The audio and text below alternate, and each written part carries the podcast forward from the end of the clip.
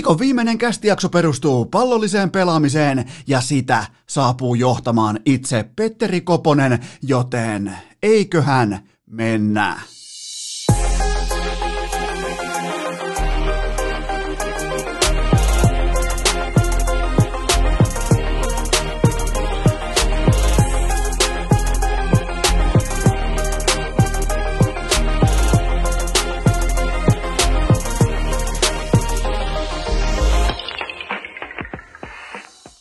Tervetuloa te kaikki mitä rakkahimmat kummikuuntelijat jälleen kerran urheilukästi mukaan. On torstai 29. päivä lokakuuta ja ää, taustalta saattaa kuulua vähän lasien kilistelyä, ehkä jonkinnäköistä narikan heilahtelua, ehkä joku poke saattaa jutella jollekin, koska me ollaan tuottaja Kopen kanssa aivan oikein. Me ollaan hotelli kämpin, ei mikä tahansa hotelli, vaan nimenomaan luksushotelli kämpin edessä. Me ollaan jonottamassa Rane, Raunon poika Raivaus Saha Rantasen synttäreille, nimittäin urheilukästin hyvä ystävä Rane on kutsunut meidät. Mut ja tuottaja Kopen, totta kai me ollaan hänen kummipodcastinsa. Meidät on kutsuttu, me ollaan täällä luksushotelli, hetkinen, mitäs tuolta, nyt toi Poke viitto. Mä, mä, mulla on täällä jakso menossa. Niin Poke, an, anteeksi, pitäisi olla nimi siinä list, li, ai ei alle 5 miljoonan bankrollin. Mitä? Ihan totta. Siis yli 5 miljoonaa Siis käteistä tilillä. Ja, ja Turun, ei voi olla Turun passi pitää olla. Ai pitää olla sekin. Okei, kävi tässä nyt sillä tavalla, että me ei päästy tuottaja Kopen kanssa tota, Mikko Rantasen 24-vuotis synttäreille, että luultiin, me kuviteltiin, että me ollaan Ranen ystäviä, me, me luultiin, Kopellakin on tää smokki päällä, Herran Jumala, mulla on violetti. Violetin puvun kävin teettämässä, te, teetin niitä kolme, tarvi maksaa vaan kaksi, tiedätte kyllä mistä. Niin ei tullut sitten lopulta, meille tuli näköjään feikki kutsu, jonkinnäköinen niinku Audible, jopa Play Action tyyppinen kutsu. Ja Rane taisi vetää nyt urheilukästiä pikkusen höplästä, että me ollaan täällä kämpissä, täällä on komea jono, tos menee, että joo, eturivi julkiksi ja tuo menee tsiikki, joo, kato Ykkönen on täällä. No on se jännä juttu, että ne kello on se femma sit vähintään pitoa tilillä, niin nyt kun me tullaan palataan siihen aiheeseen, vuosi sitten just puhuttiin Ranen kanssa sitä, että miten raha tulee muuttamaan sua sitten jonain päivänä, kun hän oli vielä, vuosi sitten kun tavattiin, hän oli vielä sympaattinen, pienimuotoinen, violettipaitainen, ää, leasing-autolla ajava työtön työnhakija, niin, niin pohdittiin silloin, että mitähän se raha voisi ranea muuttaa, mutta kyllä se 55,5 miljoonaa näköjään, niin kyllä se sitten kuitenkin jonkinnäköisen limitin laittaa siihen vieraslistaan, joten me lähdetään nyt tuottaja Kopen kanssa pois täältä äh, luksushotellikämpin, täällä on kato ökyjahtikin tuotu suoraan väliin, meidän Rane, nyt se näkyy tuolla, Rane pyörii tuolla synttärisortseissa kuin äh, Dan Bilzerian konsana, joten tota, äh, meillä ei ole pääsyä, meillä ei ole accessia, joten mennään ensimmäiseen aiheeseen. Let's go,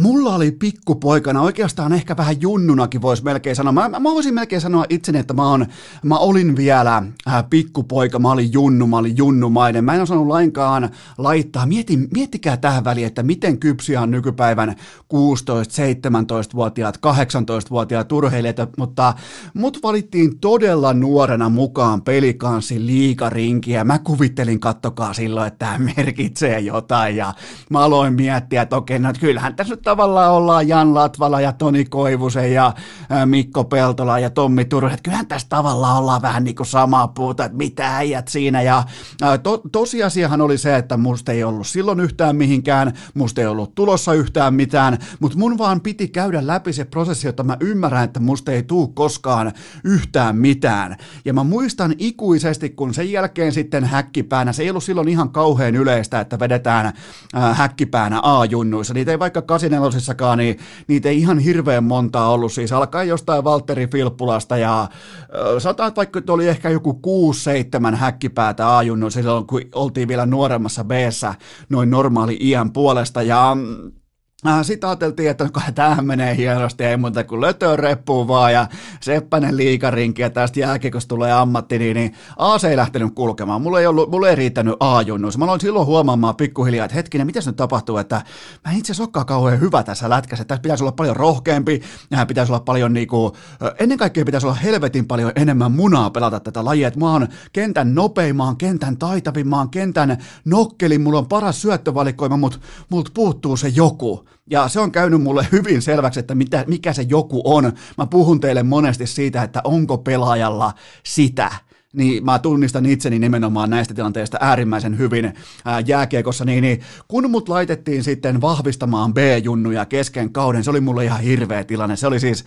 mä muistan vielä, vasta se oli joku tyyli KK tai Saipa. Se eka peli, siihen tuli tehty just joku 1 plus 3 tai joku neljän paunan, jopa viiden paunan peli, mutta sen jälkeen lähti menemään aivan päin persettä ja se oli, vaikka ne kaikki kaverit siellä oli tuttuja, tilanne oli tuttu, koppi oli tuttu, coachikin oli osittain jopa tuttu, niin täytyy myöntää, että se oli vaikea tilanne tulla sieltä jostain itse rakennetuista pilvilinnoista, kun mä olin puinnut se jo valmiiksi itselleni, tai mä olin piirtänyt taulun itselleni tuohon seinälle silloin aikoinaan Lautamiehen kadun opiskelijaboksissa, että mä oon liikataso, mä vaan pelaan aassa, mä dominoin aassa, mä laitan näyttöjä pöytään aassa, sen jälkeen musta tulee 18-vuotias liikapelaaja, ton jälkeen, siis miettikää, että mitä hevon paskaa mä piirsin itselleni, mutta silleen nuoret aivot toimii siinä ei ole mitään erikoista, siinä ei ole mitään, ää, tota, koska kukaan ei myöskään meitä ohjannut. Kukaan ei tullut sanomaan, että sykkeet alas, että kattokaa sen aikaista polaria ja ottakaa ne sykkeet alas, että, mutta kukaan ei tullut sanomaan. Kukaan ei mitenkään henkisellä tasolla pihahtanutkaan pelaajien haavemaailmoista tai realis, realismista tai mistään muusta. Siitä me oltiin aika lailla kaikki samalla viivalla lahessa aikoinaan, mutta mm, se oli tosi vaikea mennä sitten, kun oli kerran vähän päässyt maistelemaan just liikarinkiä, päässyt maistelemaan jopa A-junnujen erittäin hyvien treenipelien menestystä ykkösketjussa, bla bla bla, ja, ja sitten kun se tulee se droppi sinne B-junnuihin, vaikka vähän niin kuin sitä, äh, se myytiin mulle sille, että me vähän hakee vauhtia, ja, ja, ja me hakee niitä hyviä toistoja, me hakee laatua, me hakee isoa roolia, niin se oli mulle ainakin henkisesti, mä voin ehkä nyt niin kuin 20 vuoden jälkeen myöntää, että se oli henkisesti aivan helvetin helvetin vaikea paikka mennä sinne nimenomaan B-junnuihin, jonka mä olin vähän, tiedätkö, kävellyt sen kopinoihin, vähän, tiedätkö, rotsi auki, kun ollaan niin junnua, niin junnua. Miettikää mitä hevon paska ajattelua, mutta sitä oli ainakin mun nuoruus, lapsuus tai tällä ihan inhimillinen konseptointi, koska aivot ei vaan riittänyt. Aivot näki tulevaisuuden ja täsmälleen paljon vakave, tai niin kuin paljon laadukkaamman jääkiekkoilijan tiimoilta puhutaan täsmälleen samasta tilanteesta, kun puhutaan Jesperi Kotkaniemestä, joka on kerran päässyt myymään itselleen jo sen NHL-statuksen, sen, että NHL riittää, okei ei riittänytkään, AHL, vauhtia sieltä, pelit menee hyvin, tulee loukkaantumisia, sen jälkeen takaisin NHL, kuplassa, vahvat näytöt, ja nyt tullaan kuitenkin tähän tilanteeseen, missä mä helposti pystyn asettelemaan omat aivoni tohon tilanteeseen, mitä tällä nuorella kaverilla, 20-vuotiaalla porilaisella, todella mukava, fiksun oloinen, oikein viimeisen päälle herrasmies, mikä on verrattain vähän harvinaista porilaisissa ihmisissä, mutta todella fiksun oloinen jääkiekkoilija, niin mä pystyn aistimaan siitä pakottamisesta tai tietikö kun pelaaja on siinä tilanteessa, että äh, se vähän niin kuin miettii jokaisessa tilanteessa erikseen, että no, äh, no pitäisiköhän vaan olla ja pitäisiköhän tämä nyt vähän vetää puolivaloilla tai mitä jos mä en olekaan paras tai mitä jos mä en erotukaan tai mä pystyn helposti aistimaan ton karmean tilanteen, jossa Jesperi Kotkaniemi on, koska koko pori totta kai, hyvä ettei koko suomalainen jääkiekko odota vapahtajaa. äh, sinne Isomäelle. Ja sitten sieltä tuleekin ihan OK-luokan, kenties OK-luokan liikapelaaja, jolla on tosi vaikea startti, se on höntsäilyä, kun se ei oikein tiedä, että viittisikö painaa hamma, hampaa tirvessä, että vähän niin kuin mä aikoinaan ei, ei mulla niinku, mulle ei vaan löytynyt enää sit sitä, että että siellä annettaisiin kaikkea, koska piti olla pikemminkin kuuli tai piti olla vähän niin kuin seuraavalla tasolla jo, tai piti vähän niin kuin esittää, että mä oon tämän tilanteen herra tai näin poispäin. Mä näen niin tuttuja elementtejä Jesperi Kotkaniemen pelaamisessa tällä hetkellä, vaikka otanta on erittäin pieni, niin siellä on kuitenkin kaksi matsia, eikä tähän saakka yhtään mitään käyttöä. Siellä on kiikarit, ja se on kuitenkin jäällä 21 minuuttia per peli, mikä on sentterille aika mukava kellotus per ilta. Ja tämä on nimenomaan tullaan siihen kysymykseen, että mitä jos mä en dominoikaa? Mi- mi- miten mä käyttäydyn, jos mä en dominoikaa, koska nuorelle kaverille, kuten vaikka Kotkaniemi, siellä on oltu 18-vuotiaana jo nhl siellä on sen jälkeen otettu hittiä, sen jälkeen on taas noustu uudestaan NHL niin kuin oikeastaan altarille, kuplassa erittäin laadukasta jääkiekkoa, ja nyt taas pitäisi luoda nahka siihen tilanteeseen, että se pystyisi en nyt voi sanoa alentumaan, mutta se pystyy suhtautumaan kuin pikkupoika samalla mentaliteetilla, innolla, voimalla näihin Porin ässien peleihin. Ja sille ei toimi nuoren kaverin aivot vähissä on pelaajat, jotka pystyy puristamaan tuossa tilanteessa itsestään kaiken irti, tai nimenomaan sen luontaisen työnnön, että jumalauta läpi harmaan kiven, koska siinä on myös se ongelma olemassa tai se pelkotila olemassa, että mitä jos mä en olekaan itse asiassa kauhean hyvä, vaan SM-liiga, tai mitä jos mä nolaan itseni. Nämä on mun mielestä ihan luontaisia pohdintoja, nämä on ihan luontaisia reaktioita, ja mä tunnistan ton tilanteen erittäin, erittäin, erittäin hyvin. Mä oon ihan varma, että teistä varmaan tuhannet jopa tunnistaa tuon tilanteen, on vaikka sitten työelämässä tai urheiluelämässä. Ei tarvi mennä aina NHLään saakka, että löytää niitä esimerkkejä niistä tilanteista, kun se droppi tai se seuraava alempi taso, tullaan useampi taso, hypätään alemmas, niin siellä itsensä, ihan sama kuin vaikka aikoinaan yksi mun erittäin hyvä ystävä pelasi pokeria, ihan ammatiksi, oli yksi maailman parhaista, niin kun se aina puhuu, että mä menen ottaa pöytäkoon alempaa, mä menen ottaa blindeja alemmas, tasoja alemmas, niin se ei ikinä se ei ikinä pystynyt suhtautumaan niihin alempiin peleihin, kun alettiin leikkaamaan vaikka sisäänostosta, alettiin leikkaamaan tota, vaikka 90 prosenttia pois tai 70 prosenttia pois, niin se ei ikinä, se, se ei vaan toiminut. Se, se, se ei yksinkertaisesti toiminut, joten kun arvioitti Jesperi Kotkaniemen, muistakaa, että se jahtaa sitä NHL-unelmaa nimenomaan haastajana, ei liigaunelmaa ennakkosuosikkina – se, siitä on kysymys. Se on henkinen lukko tällä hetkellä ja mä tunnistan ton tilanteen erittäin hyvin, koska se pelkää sitä hetkeä, kun se ei dominoikaan välttämättä SM Liigaa. Ihan sama kuin mä vaikka tällä hetkellä pelkäisin siitä. Mun suurin pelkotila elämässä on se, että Pippa Laukka takavarikoi mun sipsipussin ja Maria Veitola herää mun vierestä TV-kameroidensa kanssa. Se on mun suurin pelkotila, mutta aikoinaan mun suurin pelkotila lätkän pelaajana, urheilijana oli se, että mitä jos mä en olekaan B-junnujen paras pelaaja. Se aiheuttaa häpeää, aiheuttaa kipua. Miten mä, miten mä toimin? Mä surffailen, mä esitän rentoa, mä esitän lunkia kaveria siellä jäällä. Ja mä tunnistan nyt saman tilanteen Jesperi Kotkaniemessä. Okei, seuraava aihe, ja se on totta kai Coach Rottenberg, ja koska muuten tahansa äh, tämän jakson, mä otan tuohon yhden refreshin mun äh, tota, tohon nettiselaimeen, koska koska tahansa äh, tämän jakson mitassa voi tulla uutinen ulos, että äh, Jukka Jalonen, Coach Jalonen, on valinnut äh, Leijonien Karjala joukkueensa. Se kiinnostaa mua niiltä osin, että siellä tulee olemaan varmasti paljon sellaisia pelaajia, jotka nostetaan kulmakarvoja aika korkealle, koska äh, totta kai kaivetaan syvältä, etsitään onnistujia, etsitään äh, seuraavan levelin pelaajia, ketkä vois astua esiin sitten tosi paikoissa. Kaikki tämä Jukka Jalonen on siinä mun mielestä niin kuin Moneyball-ajattelussa, olisiko jopa maailman paras jääkiekko. Toi on aika kova, toi on kova lause, mutta kertokaa mulle toinen coachi, joka voittaa liigapelaajilla MM-kultaa, ei ainoastaan kerran, vaan kahdesti. Niin tota, hän on mun papereissa kuitenkin kuitenkin sellainen moneyball koutsaamisen ehkä suurin ymmärtäjä, joka pystyy tekemään näistä 50 tonnin ukoista keväisin sellaisia, että ne pelaa ihan rintarinnan 8 miljoonan NHL-ukkojen kanssa – MM-jäillä.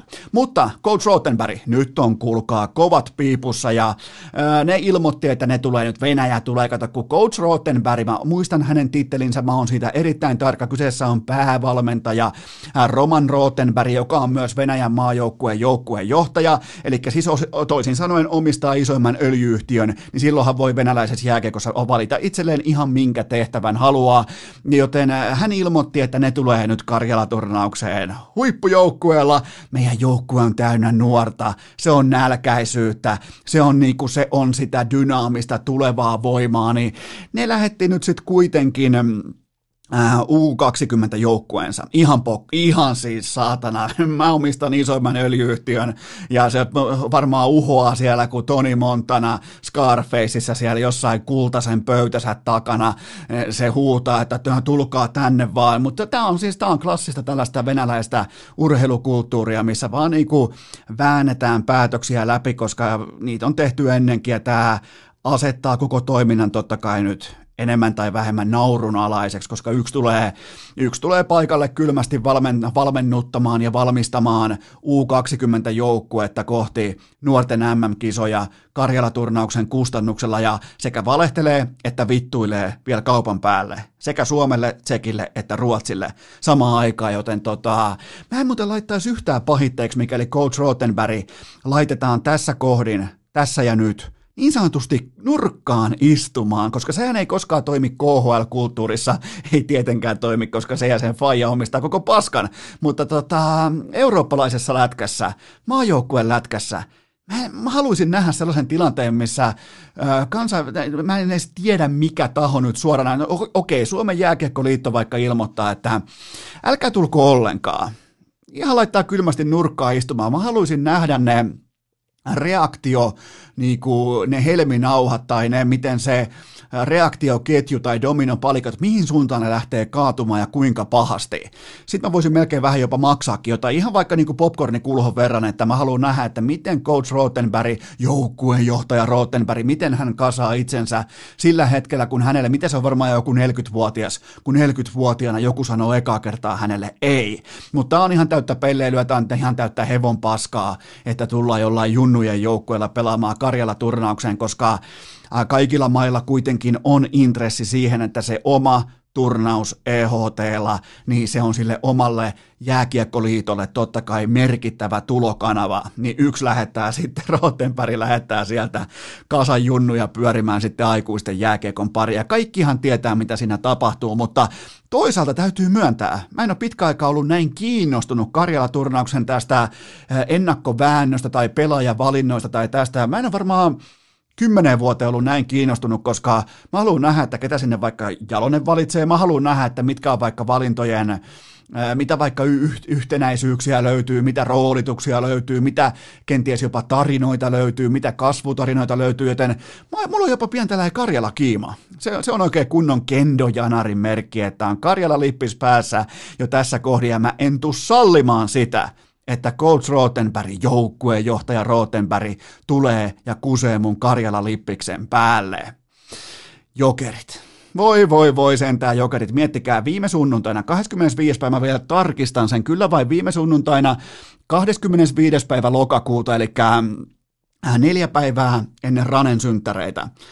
Jokereilla oli 12 koronatapausta, tultiin keskiviikkoon, kolme päivää siitä eteenpäin tultiin keskiviikkoon 28. päivä lokakuuta, koronatapauksia on nolla. Miettikää mikä swingi, miettikää mikä upset of the week.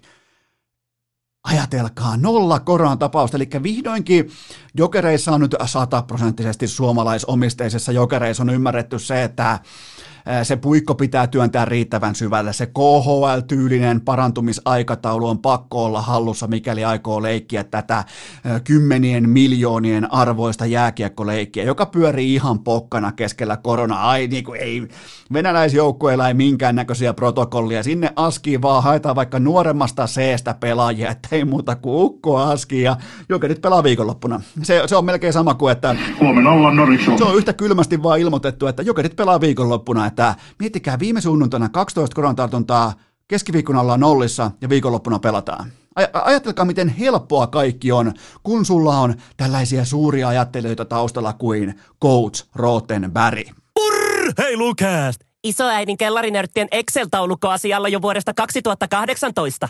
Tähän välikköön mulla on teille huippunopea kaupallinen tiedote ja sen tarjoaa polar.com eli Polar Multisport kellot, koska mulla on erittäin hyviä uutisia. Sehän on se totta kai, että jouluhössötys is back – se alkaa viikonloppuna, koska kalenteri sanoo silloin marraskuu, ja kaikilla pitää olla tiedossa se, että Polarin Vantake V2 on ylivoimaisesti paras joululahja tänä jouluna. Me ei saa debattiaikaa, meidän turha lähteä vääntämään tästä asiasta, koska kaikki sen haluaa, kaikki sitä tarvitsee, joten älkää edes harkitko, kun menette vaikka kellokauppaa tai urheilukauppaa tai nettiin, niin se on Polar tai se on polar.com ja game over, se on GG-chatti, koska sä et silloin astu siltä kultaiselta polulta, siltä just siltä jengissä, jossa, jossa tiedät, sä juossa Espoon rantakymppialle neljään viiteen, niin sä et eksy siitä porukasta, joten valitse se Polar, älä edes harkitse mitään muuta, Eno Eskon takuulla. Mä rakennan teille tästä uudesta kellosta, mikä on mulla tällä hetkellä ollut koko ajan käytössä.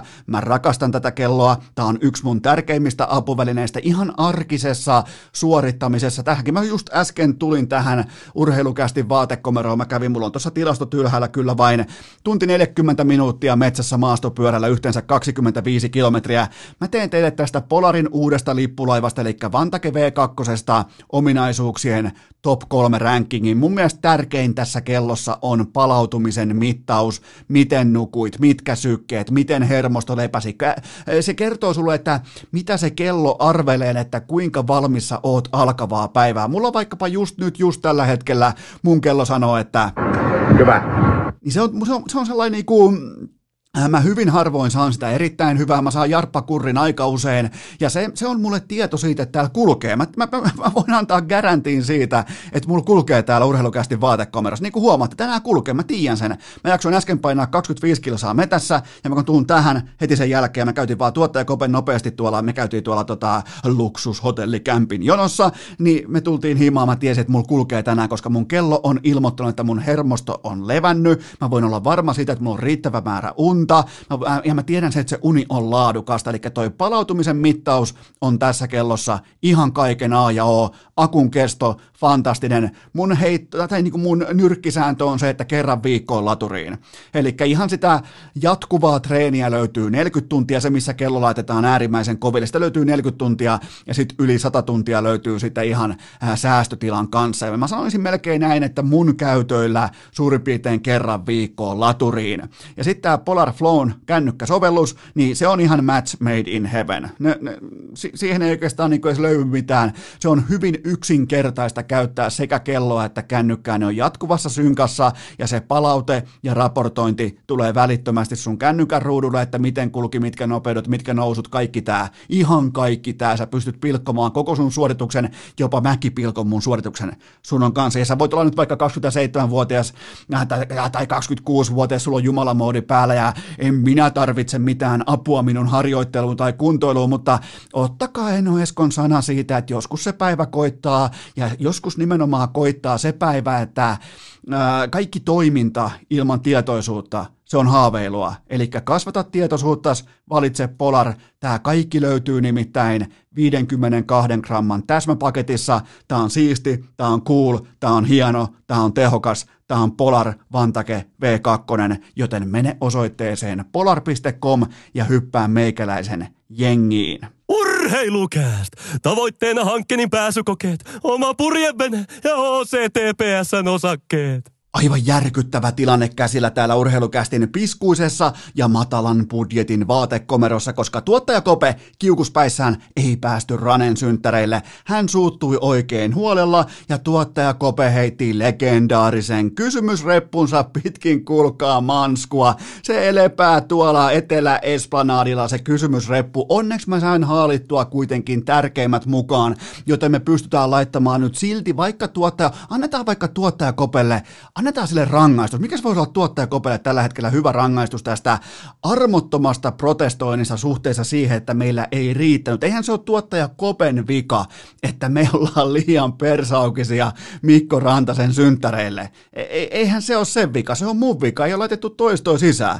Ja, ja no nyt se alkaa tajumaan hyvä. Ei tarvi, ei tarvi antaa siis rangaistusta vaikka kahden jakson pelikieltoa tuottaja Kopelle, koska se kuitenkin, silloin sydän paikallaan. Kivet ei ole enää paikallaan, mutta sydän on paikallaan. Joten ah, kaivetaan näistä jäljelle jääneistä kysymyksistä jonkinnäköinen QA-osio tähän. Ja muistakaa se, että koska tahansa voi tulla Jukka Jalosen aamaajoukkojen valinnat ulos. Mä hyppään niihin suoraan lennosta sitten, mutta tota, öö, saa nähdä miten käy. Joten napataan ensimmäinen kysymys pöytään. Kauanko Lappeenrannassa vielä katsellaan Tero Lehterää? No tässä tullaan mun mielestä heti siihen, että onko Lehterän asemalla itse asiassa mitään merkitystä syksyllä 2020, koska eilen lukkoa vastaan vaikkapa kotitappiossa kisapuistossa yhteensä 663 katsojaa. Ja mä muuten nostan hattua siitä erikseen vielä Saipalle, että ne uskaltaa kertoa sen oikean katsojamäärän, ei sen kuinka paljon on dumpattu jotain sponssilippuja johonkin jollekin yhteistyökumppanille tai kuinka paljon on mennyt lippuja tai kausareita, vaan kertoo kylmästi sen, että kuinka paljon meillä oli jengiä katsomossa. Siellä oli 663 katsojaa ja vastassa on kuitenkin yksi koko liikan viihdyttävimmistä tähtivoimaisimmista joukkueista, eli Rauman lukko, joten tässä kuvassa tai tässä, tässä kehyksessä tähän on ehkä vähän turhaa jopa lähteä maalaamaan Tero Lehterän kuvaa, mutta koska sitä kysyttiin, niin siihen myös vastataan. Tämä on Lehterän neljäs kausi Saipassa. Mä voin siis aivan täysin vaivatta aistia, miten tämä persona kuluttaa kaikkia muita tuossa organisaatiossa.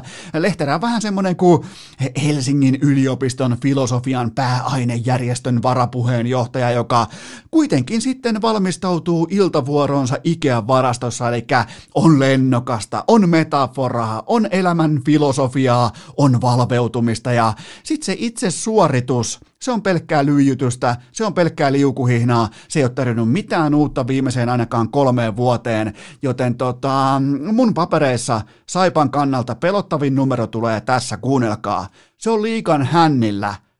Se on siellä siitä huolimatta, että niillä on koko SM-liikan toiseksi paras alivoima – liki 94 prosenttia on niiden AV-pelaaminen. Miettikää, kun niillä olisi vaikka standardin mukainen AV, tai miettikää, kun niillä olisi jopa vähän ehkä heikko AV.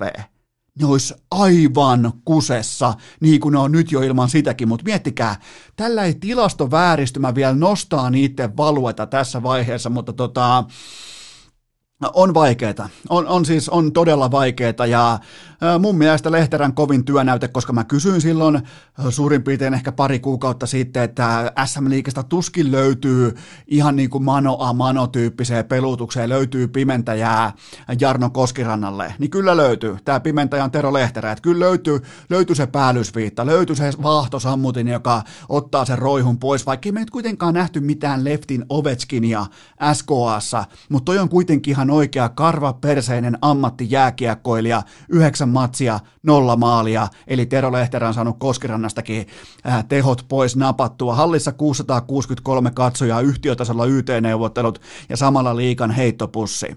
Joten äh, kyllä mä valitettavasti nyt joudun, tai en mä edes tiedä valitettavasti, mutta kyllä mä joudun joka tapauksessa ennakoimaan, että Saipan päävalmentaja loppukaudesta, mikäli Saipa on vielä mukana, hyvältä ei näytä. Nimittäin nyt on muutama sellainen seura sitten SM-liigassa tällä hetkellä mun tietojen mukaan, että nyt ollaan niinku ihan sillä tiete, sillä, ja tämä ei ole mikään hauska juttu, tämä ei niinku todellakaan ole kenenkään kannalta positiivinen juttu, mutta nyt ollaan ihan siinä kallion kielekkeellä. Tästäkin huolimatta mun ennuste on se, että Saipan valmentaja loppukaudesta on Tuomo Ropo. Seuraava kysymys.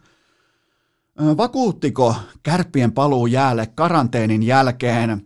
Kymmenen päivää oma toimisella ja sen jälkeen yhden joukkuetreenin kautta Askiin vastassa Lahden pelikaan, jolla on ihan kauhea joulu ja joutsen ja juhannus. Ja joutsen on muuten, te olette joskus ihmetellyt, että miksi mä käytän onnekkuudesta termiä joutsen, niin tota, se on sellainen mun ja Riku Noose Vihreäsaaren ikivanha termi sille, kun käy ihan älyttömän hyvä tuuri, niin se on yhtä kuin joutsen. En lähde selittämään asiaa yhtään sen enempää, mutta joutsen tulee aina, silloin kun tarvitaan just ratkaiseva rankkari vaikka 94 minuutilla futiksesta tai se ratkaiseva Heilmeri TD jenkkifutiksessa, niin silloin, silloin joskus käy aina joutsen. Mutta siis, tämähän oli pelkästään oikeastaan vain ja ainoastaan narratiivin kannalta merkittävä merkittävä ottelu, koska nyt yhtäkkiä puolet Suomesta vähintään sanoo, että oho, kärpät on pulassa, että ei kestä edes yhtä koronakaranteenia. Ja täytyy kuitenkin muistaa se, että mä katsoin koko ton 60 minuuttia ja kärpät oli aivan täysin ylivoimainen, ihan kuin olisi katsonut just jotain laadukas liikajoukkue vastaan hyvän luokan Suomisarjan joukkue.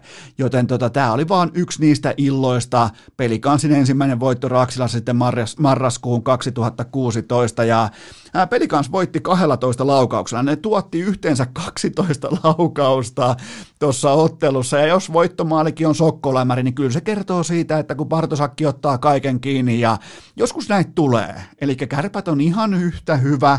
Mä joudun nyt tuottaa pettymyksen aika monelle kriitikolle, mutta kärpät on ihan yhtä hyvä, ellei jopa parempi kuin ennen karanteenia. Seuraava kysymys. Tätä kysyttiin jonkin verran. Mihin perustat näkemyksesi, että Aatu Räty on lopulta varma U20-kisapelaaja? No nyt hänet on siis siirretty laitaan ja siinä on myös, myös nyt sitten Aatu Rädyn reitti kisoihin mahdollisesti, mutta äh, niin ruusuinen tämä väylä ei kuitenkaan ole, kun mä kenties annoin ymmärtää, koska mä annoin hyvä, ettei Arturi Lehkos-tyyppisen feikki garantiin siitä, että ratu, äh, Räty on varmasti kisoissa. Eli käytännössä siis Räty on ollut enemmän tai vähemmän voi melkein ihan suoraan sanoa, että pelaamatta jääkiekkoa, siis se, nimenomaan se kilpailutilanteessa pelaamatta jääkiekkoa, to, to, melkein voi sanoa maaliskuusta alkaen. Mä oon erittäin ymmälläni sen kanssa, että häntä lähettiin tai hänelle lähdettiin jonkinnäköistä koirankoppia rakentamaan, koska jos ei osaa uida, se pitää tehdä selväksi. Muuten syntyy feikki ajattelua, ja muuten, muuten syntyy turhia pilvilinnoja, muuten syntyy aivan vääristynyt minäkuva siitä hetkestä, että kuinka hyviä nyt oikeasti ollaan. Jos ei osaa uida, niin pois aikuisten altaasta. Siellä on se lasten allas, se on Oulussa erittäin hyvä, siinä on just sopivan lämpöinen vesi, niin siellä sitten polskimista toistoja, harjoittelua, mit mittaamattoman arvokkaita pelitilannekokemuksia, selkäydin ratkaisuja, kaikkea tätä, mutta vielä tähän saakka mä en ole nähnyt Aatu Rädyn tiimoilta yhtään fiksua päätöstä. Tämä laituriksi laittaminen saattaa olla se, mutta yhtä kaikki äh, tämä Antti Pennasen U20-kisajoukkue, niin tämä on, tämä on keskikaistaltaan, tämä on kultaluokkaa, tämä on MM-kultaluokkaa ihan kevyesti ja ja siihen räty ei tule mahtumaan. Se, se on vaan kylmä fakta tällä hetkellä, että räty ei tule siihen keskikaistalle mahtumaan, joten se reitti kulkee laitaa pitkin tuohon porukkaan, mutta on, on kyllä, ja tuun seuraamaan tilannetta. Tuun siis, totta kai tuun seuraamaan tilannetta, koska mä oon seurannut rätyä jo hyvin, hyvin pitkään, mutta tämä on nyt jotenkin, mä oon, mä oon ymmälläni siitä, että mitä ratkaisuja, koska jos ei ole riittävän hyvä pelaaja, niin ei nyt heitetä mitään savukranaatteja pitkin raksilaa, että peitellään sitä, että jos ei se ole riittävän hyvä, niin kehittymään jonnekin muualle toistoja, koska se potentiaali on siellä. Me ollaan nähty se, minä ja sinä. Me ollaan nähty, todettu, todettu se monta kertaa. Ei, ei sinne huvikseen nousta johonkin koko draft-ikäluokan ykkösprospektiksi. Siellä on se. Se on ihan itsestään selvää. Seuraava kysymys. Brad Lambert on pelannut Jypissä kymmenen ottelua. Mitä merkintöjä löytyy vihkosesta? No toi kymmenen matsia alkaa olla jokaisen pelaajan kohdalla vähän sellainen suuntaa antava määrä otteluita, eli voidaan alustavasti sanoa, että onko kyseessä liigapelaaja, onko kyseessä junnupelaaja, onko kyseessä kenties jopa vaikka sitten NHL-pelaaja. Muissa tapauksissa nyt pysytään nimenomaan siinä kysymyksessä, että onko kyseessä 16-vuotiaana liigapelaaja, mun mielestä on. Eli 10 työsuoritetta, yhteensä vasta 1 plus 1, joo joo joo, ei tehoja, peliaika suurin piirtein 12 minuuttia per ilta, mutta nyt rooli on kuitenkin nousussa sen jälkeen, kun Pekka Tirkkonen sai, ke- ei kenkää, vaan hänet lomautettiin, ja nyt tilalla on sitten Jukka Varmanen, joka ymmärtää paremmin henkilökohtaisen taidon päälle jo tässä vaiheessa valmennusuraansa, mutta Mun mielestä tuossa kehon kielessä on vielä sellaista orastavaa, täysin ymmärrettävää pikkupoikamaisuutta. Siinä on paikoin jopa tällaista vähän sivusta katsojamaisuutta, mutta täyttää kuitenkin joulukuussa vasta 17 vuotta, eli pelaa 16-vuotiaaksi pojaksi yllättävän valmista liikakiekkoa. Mä sanoisin jopa, että nämä hänen numeronsa laahaa, ja se näkyy nyt pienen tuskana, se näyttää tunteensa, se näyttää tunteen palonsa, se näyttää mulle se, se Brad Lambert näyttää sen, että mä kuulun tänne, mä olen tuskastunut, koska mä en saa tulostaulua mun suorituksen tasolle, ja mä tykkään siitä. Mä tykkään, että hän näyttää tunteensa, mä tykkään, kun tekee maalin, tulee vasenta kaistaa pitkin ja ampuu, tekee maalin. Mä tykkään, että siinä tuuletuksessa on sitä tavallaan vapautumista ja aitoa tunnetta. Olkaa aitoja ihmisiä, kun teette maalin, tulee pettymyksiä, se on urheilua, se on tunnebisnestä, joten tota, mun mielestä kehonkieli ylimalkaan on tärkein asia, mitä näissä nuorissa superlupauksissa seurataan, tai ylipäätään pitää seurata. Ja tämä kehonkieli ilmoittaa mulle, että Brad Lambert on kaikilta osin real deal. Eli äh, Jyväskyläläisille suomennettuna se on todellinen sopimus. Vähän niin kuin Valtran sopimus, se on todellinen. Seuraava kysymys tänään muuten kulkee. Joona Koppanen nostettiin heti kästimainina jälkeen liigaan. Voiko tämä olla sattumaa? No olihan se Mestis Koppaselle vähän äh, kenties väärä paikka, 10 peli 17 paunaa ja nyt sitten Ilveksessä ja 195 senttiselle hyökkääjälle aivan eri kiekolliset pelitempostandardit lyö, lyödään nyt siihen mukaan ja tulee olemaan melko näyttävä lipputanko tuossa Marcellin ja ruotsalaisen ja kapteeni Suomen keskellä tai siinä heidän ohella, mutta ei ole mitenkään se heipo, he, helpoin hyökkäys, josta voi suomalaisessa jääkekossa tällä hetkellä mennä nappaamaan sen äh, kiekollisen maestron roolin, joten ehdottomasti seurannan paikka. Lupaan seurata Joona Koppasen pelaamista nyt sitten Ilveksessä, ja olihan tämä to, tavallaan niin kuin toinenkin sattuma, koska heti kun tuli noterattua nimenomaan se, tai sanottua niin kuin hyvin todennäköinen asia ääneen, eli Juusi, Juuso Välimäki on liikan paras puolustaja, niin välittömästi tämän jälkeen Jypin peräkylvetyksessä Välimäki ykkösviisikon ainoa kiikari-osaston pelaaja. Joten tota, tapahtumia on, kaikkea tapahtuu tällä hetkellä ja Välimäki välittömästi maininnan jälkeen ei vaan kestänyt Eno Eskon painetta eikä Hofreenin kynää, joten tota, hän laittoi välittömästi nollat tauluun, mutta mm, otetaan Koppanen seurata. Ei mulla, mulla ei ole juuta aika jaata äh, siihen, että kuinka hyvä pelaaja hän on, joten opiskellaan ensin ja puhutaan vasta sen jälkeen, toisin kuin kästi normaalisti toimii. Seuraava kysymys. Tuleeko Jypin Samuel Heleniuksesta pelimies? No mikä nyt on pelimies, jos mitataan, mitataan vaikka kiekollisia taitoja, nyt lentää jo nyt isänsä paremmin kiekollisena. Se nyt ei ihan hirveästi tässä kohdin mitään vaadi, vaikka siis se mikä tulee, on pakko sanoa hänen fajastaan, eli Sami Heleniuksesta, että vaikka kiekolliset skillsit ja attribuutit oli hyvin lähellä nolla lukemia, niin peliälyä hänellä oli. Se pitää sanoa erikseen, koska kukaan ei kuitenkaan ikinä tule häntä arvostamaan siitä, että koska se oli totta kai tappelia. Se oli Gooni, se oli enforcer, enforceri, se oli, se oli pelaajien suojelija, se oli vanhan liiton tappelia.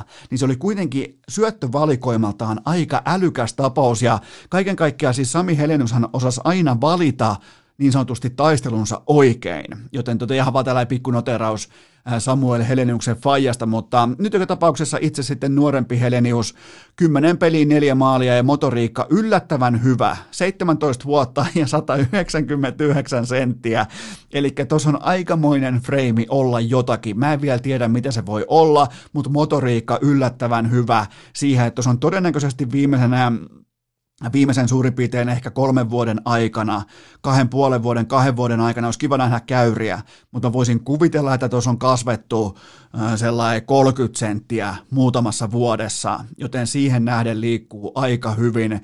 Ja ihan mun mielestä ansaittu U20-kutsu vaikkapa nimenomaan yli Aatu Rädyn tässä vaiheessa, koska Aatu Räty ei pelaa jääkiekkoa, koska kärpät ei laita Aatu Rätyä pelaamaan jääkiekkoa. Joten tota, draft-osakkeet ehdottomasti nousussa ja Jukka Varmanen tähän rakoon mun mielestä ainakin ihan täydellinen tällä vähän niin kuin nuoriso-ohjaaja.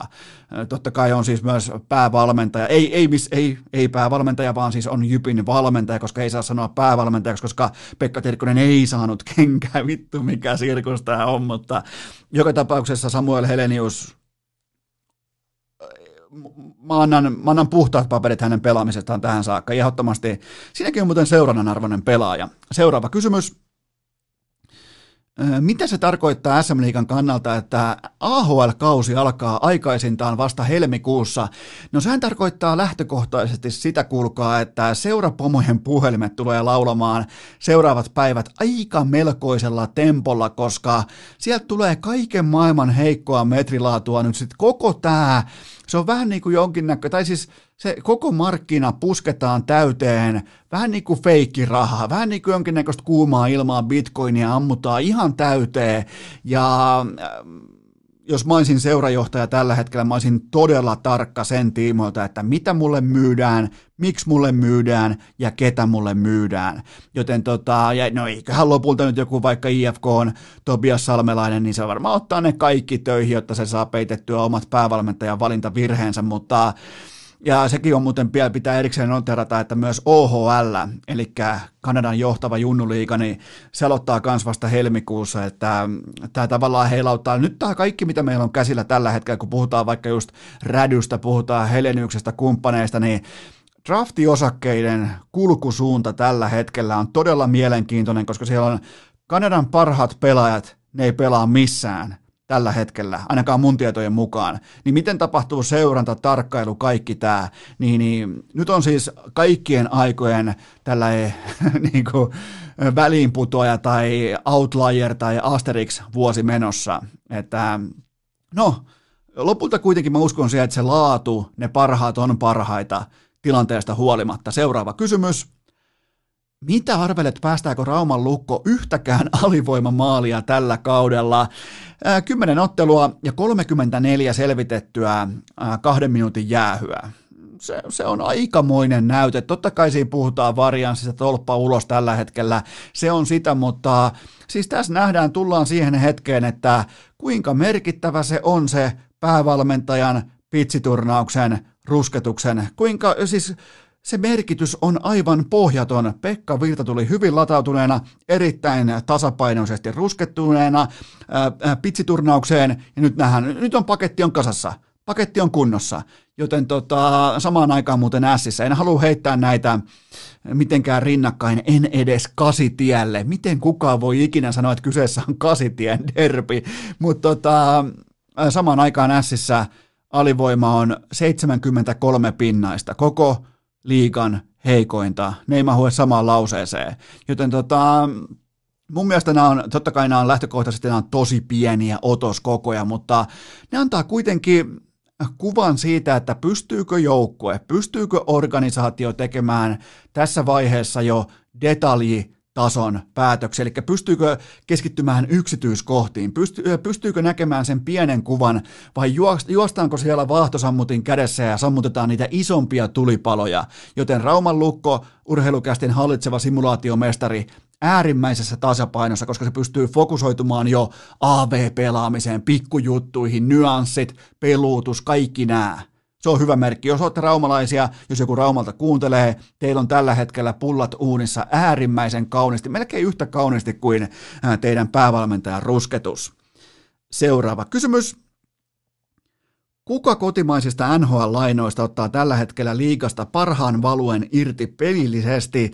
Onpa muuten vaikea kysymys niiltä osin, että on, on siis totta kai vaikeaa lähteä puntaroimaan sitä, että kuka kaivaa sen parhaan arvon itselleen juuri nyt, juuri tässä. Mun mielestä kaikki pelaajat lähtökohtaisesti, ketkä on tullut vähän niin kuin NHL-statuksella, puhuttiin jo Kotkaniemestä, silloin vaikea startti ymmärrettävästi, äh, kauheat odotukset, kaikki tämä, mutta keskimäärin kuitenkin ollaan nähty aika hyvää suhtautumista, hyvää heittäytymistä, hyvää jääkiekkoa näiltä lainapelaajilta, mutta Mun silmään pistää kuitenkin Eetu Luostarinen. Se, se pyörittää Savossa hiljaista klinik- äh, klinikkaa, vaikka ketään nyt ei oikeastaan myöskään ihan ymmärrettävästi ei kiinnosta pätkääkään, koska se on Kuopiossa, se on kalpa ja ketään ei valtakunnallisesti kiinnosta. Kuuteen peliin seitsemän paunaa vain 16 minuutin aika suojatulla tällaisella pienimuotoisella peliajalla ja nostanut kuitenkin kalpan liikan parhaaksi pistekeskiarvojoukkueeksi. Se on mun mielestä ainoa merkittävä pistesarake tässä koronajääkeikon ytimessä. Ja muistakaa, sillä on aina merkitystä, jos sä saavutat Jukka Jalosen luottoaseman. Ja täytyy kuitenkin muistaa 2019 kultakeväästä, että Luostarinen pelasi todella hyvää leijona kevättä, kunnes tuli se vamma ää, siinä muistaakseni keskialueella. Joten tota, se merkitsee aina jotain, jos sä olet kiekollisena pelaajana Jukka Jalosen luottohevonen. Joten tota, nyt on mun mielestä on lisää kaikkea. Hän on mennyt ihan jokaisella sektorilla eteenpäin ja toi ukko tossa, Eetu Luostarinen, se on valmis NHL-pelaaja. Ja tämä on myös vahvaa työtä, ei oikein koskaan tullut kehuttua erikseen Tommi Miettistä, mutta on päävalmentaja Miettiseltä myös vahva työnäyte, koska hän oli pelaajana ainakin hitusen verran samaa puuta luostarisen kanssa. Siinä oli samoja elementtejä, joten siellä on ihan selvästi tehty asioita tämän pelaajan oman uran kehityksen eteen, ja, ja tästä syystä mä vastaan tähän kysymykseen, että Eetu Luostarinen. Seuraava kysymys. Perjantaina lukkokärpät. Mitä otetaan seurantaan? No mun mielestä tässä on mainittu jo muutama sellainen seikka sekä kärpistä että lukosta, mitä voi ottaa vaikka lukon AV ja näin poispäin. Voi ottaa kernaasti seurantaan. Tästä tulee huippumatsi, tässä on kaksi liikan parasta joukkuetta vastakkain. Ihan, ihan siis tota, kun lopetetaan kaikki tällainen niin kuin, kuumista aalloista tai varianssikäyristä puhuminen tai hyvistä starteista puhuminen, niin tossa on tällä hetkellä liikan kaksi parasta joukkuetta. Ehkä Ilves mukaan keskusteluun, mutta pysytään kuitenkin siihen, että tässä on nyt tällä hetkellä ne kaksi parasta. Mun mielestä on mielenkiintoinen vertailu matchappi te voitte vaikka pohtia siellä, teillä on kynä ja paperia, muutenkin tämä NFL-jakso, niin kynä ja paperia esillä, niin voitte vaikka piirtää ylös, että kumpi pelaa paremmin, Ville Heinola vai Kasper Puutio, koska lähtökohta on se, että Heinolan pitäisi näyttäytyä selkeästi parempana, mutta ei olla kuitenkaan ihan niin varmoja. Me ei voi olla tällä hetkellä ihan täysin varmoja siitä, että Ville Heinola on just tässä kyseisessä otannassa on parempi kuin Kasper Puutio. Joten se on hyvä asia ottaa seurantaan. Sitten Mikko Petman vai Aatu Räty, molemmat pelaa tällä hetkellä laidalla. Kumpi näyttää sun mielestä enemmän U20 kisavalmiilta pelaajalta? Tämä on hyvä vertailu, koska attribuutti, attribuutti arsenaalissa on hyvin paljon samaa kummallakin. Mun mielestä molemmista tulee laatupelaajia, mutta hyvä ottaa seurantaa. Sitten tietenkin mennään supertähtipuolelle. Jesse Puljärvi vai Aleksi Saarela, kummankin ihan pommin varmasti, kummankin freimi, eli talentti, se kokonaispaketti, se mitä luoja on siunannut, se mitä on laitettu toistoon sisään, kummankin se kokonaispaketti, se atleettinen osaaminen riittää NHLään. Entäs se pääkoppa, entäs se pelikäsitys, entäs se kaikki, miten jääkiekkoa pelataan erittäin mielenkiintoinen vertailu. Sitten totta kai Janne Kuokkanen vai tota Sebastian Repo, kummallakin NHL-odotukset ihan selkeästi voimakkaanakin elossa, etenkin Kuokkaselta, miten eroaa toisistaan.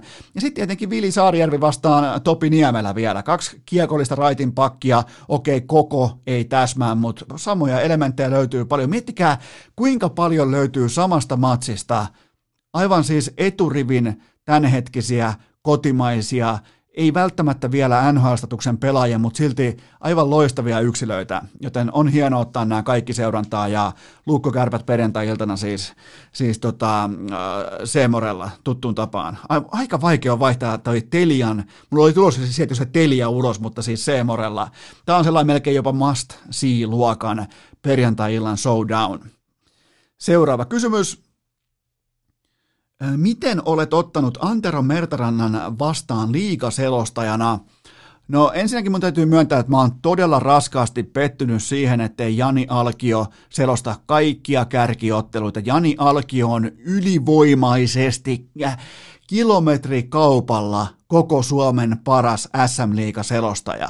Aivan täysin ylivoimainen työssään, kun mä ostan vaikka festarilipun.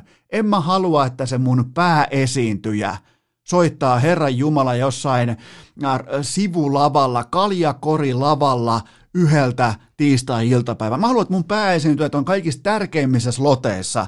Mä haluan itse maksavana asiakkaana, että Jani Alkio selostaa kaikki merkittävimmät ottelut. Nyt niitä on selostanut myös Antero Metranta, ja näitä ei voi edes laittaa samaan laariin liikaselostajina. Alkio on niin paljon parempi, ja vielä lisä, lisäksi totta kai se, että Mertaranta ei pitäisi päästä oikeastaan kilometriä lähemmäksi Lahden jäähallia selostajakuulokkeet päässä. Että se on niinku, nämä pelikanssin matsit, mitä hän selostaa, niin se, on, se tekee hallaa sekä Siimorelle, se tekee liikatuotteelle, se tekee itselleen, se tekee molemmille joukkueille, että se ei oikein tee kellekään kunniaa, koska eikä tämä ole mikään Mertarannan vika, että hän on vilpitön lahtelaisfani. Se päätös pitää tulla jostain muualta, joten tota, jos Antsalta ottaa pois nämä kärkimatsit, mitkä pitää olla alkion, ja sitten nämä pelikanssin matsit, missä on pakko, äh, pakko kyetä jonkin näköiseen kuitenkin. Se on ihan fine, että huutaa päänsä punaiseksi leijonien tahdissa. Se on fine, se on kevät, se on hurmos, silloin äh, viina haisee ja kiekko kulkee ja kultaa tulee, mutta ei, ei kuulkaa, ei tiistai-iltana, ei pelikansaipa, ei pelikans HPK, ei, ei, ei vaan mene läpi, sitä ei pysty katsomaan. Niin tota, jonkun on pakko myös rea- reagoida tähän, se on ihan selvä asia, että tällä ei niinku vilpitön, fanaattinen vauhkaaminen Turkoosin puolesta, niin, niin tota, se ei ole hyväksi kellekään, joten tota, kaiken kaikkiaan ihan ok selostaja, mutta ei näissä edellä mainituissa puitteissa. Sitten otetaan lajin vaihtoja ja ainakaan vielä, katsotaan vielä tuossa oikein nopeasti, että onko tullut Jukka Alosen maajoukkue. No eihän se ole tullut, mutta mm, otetaan tähän väliin kuitenkin ihan pikku noteraus siitä, että ennen lajin vaihtoa, että muistakaa Volt-koodi, se on urheilu, eli Volt-koodi on urheilu, toimii oikeastaan ihan joka paikassa muualla Suomessa, paitsi Haukiputtaalla. Muistakaa Volt-koodi urheilu, sillä saa seitsemän euroa alennusta. Eli Voltkoodi, urheilu, seitsemän euroa alennusta. Se toimii nykyään, herra Jumala, miettikää, ja jopa Kouvolassa. Vähän niin kuin urheilu, urheilukäst on mainittu Kouvolan Sanomissa ja Forssan lehdessä, niin miettikää, Voltti on nykyään myös Kouvolassa, joten käyttäkää koodia urheilu, sillä tulee seitsemän euroa alennusta. Seuraava kysymys. Äh, Juventuksella ei palaakaan Barsaa vastaan. Miksi näin? No tämä on hyvin yksinkertainen seikka. Tämä ei perustu miltään osin siihen, että jos tehdään jokin äh, pelitaktinen lähestymiskulma, se kaikki on pienen kuvan metatason pikkupiiperyshöpinää, koska tiistain urheilukästin jakson ja eilisillan matsin välillä ehti tapahtua jotakin äärimmäisen merkittävää, nimittäin Lionel Messi otti moneen moneen vuoteen jättimäisimmän voittonsa. Voi melkein verrata siihen, että Viimeksi on voittanut jotakin näin suurta ehkä 2015, kun Barsa voitti Champions League, mutta näittekö te, miten vapautunut Messi oli? Näittekö te, miten merkittävä se kaikki oli, että koko Barsan johtoporras jätti vihdoin suojatyöpaikkansa. Eli Messi voitti uransa kenties merkittävimmän valtataistelun Barsan johtoa vastaan. Messi oli vapautunut, Messi oli energinen, Messi oli just viikonloppuna El Clasicossa. Miettikää, mä kerroin teille heti maanantain tai siihen sunnuntain maanantain jaksoon, että näittekö mitä tapahtuu viikonlopun El Clasicossa. Messi luovutti, se on ultimaattinen statementti. Se on se kaikista isoin kulli, minkä voi kottikärryllä raahata siihen pöytään ja ilmoittaa, että jos toi johto on täällä, niin tätä on luvassa. Mä luovutan. Mulla on, mulla on valkoinen nenäliina kädessä.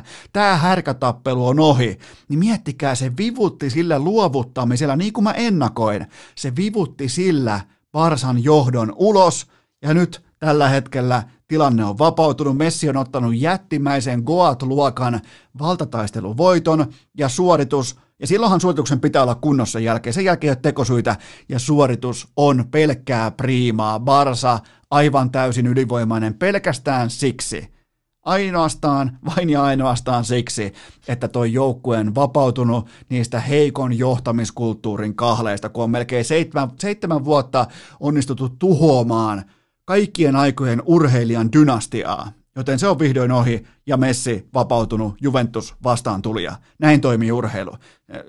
Vaatii, niinku, vaatii mun mielestä jopa melko suurta urheilun ymmärtämättömyyttä, että etsii tähän kyseiseen voittoon syitä mistään muualta. Ne on nimenomaan siinä. Ja tämä kaikki ehti tapahtumaan nimenomaan tiistain jakson ja nyt tämän hetken välillä. Eli asiat tapahtuu nopeasti, mutta sillä El Clasicon luovuttamisella, valkoisella nenäliinalla, kotikentällä Camp Noulla, vaikka ei ollut fanejakaan, niin tota Messi päätti, että hän vivuttaa koko johtoportaan helvettiin, ja se on ulkona, ja pitää vielä erikseen mainita tuosta ottelusta Morataan, Alvaro Moratan erittäin harvinainen underinnanen hätrikki, eli kolme hylättyä, vaarhylättyä maalia.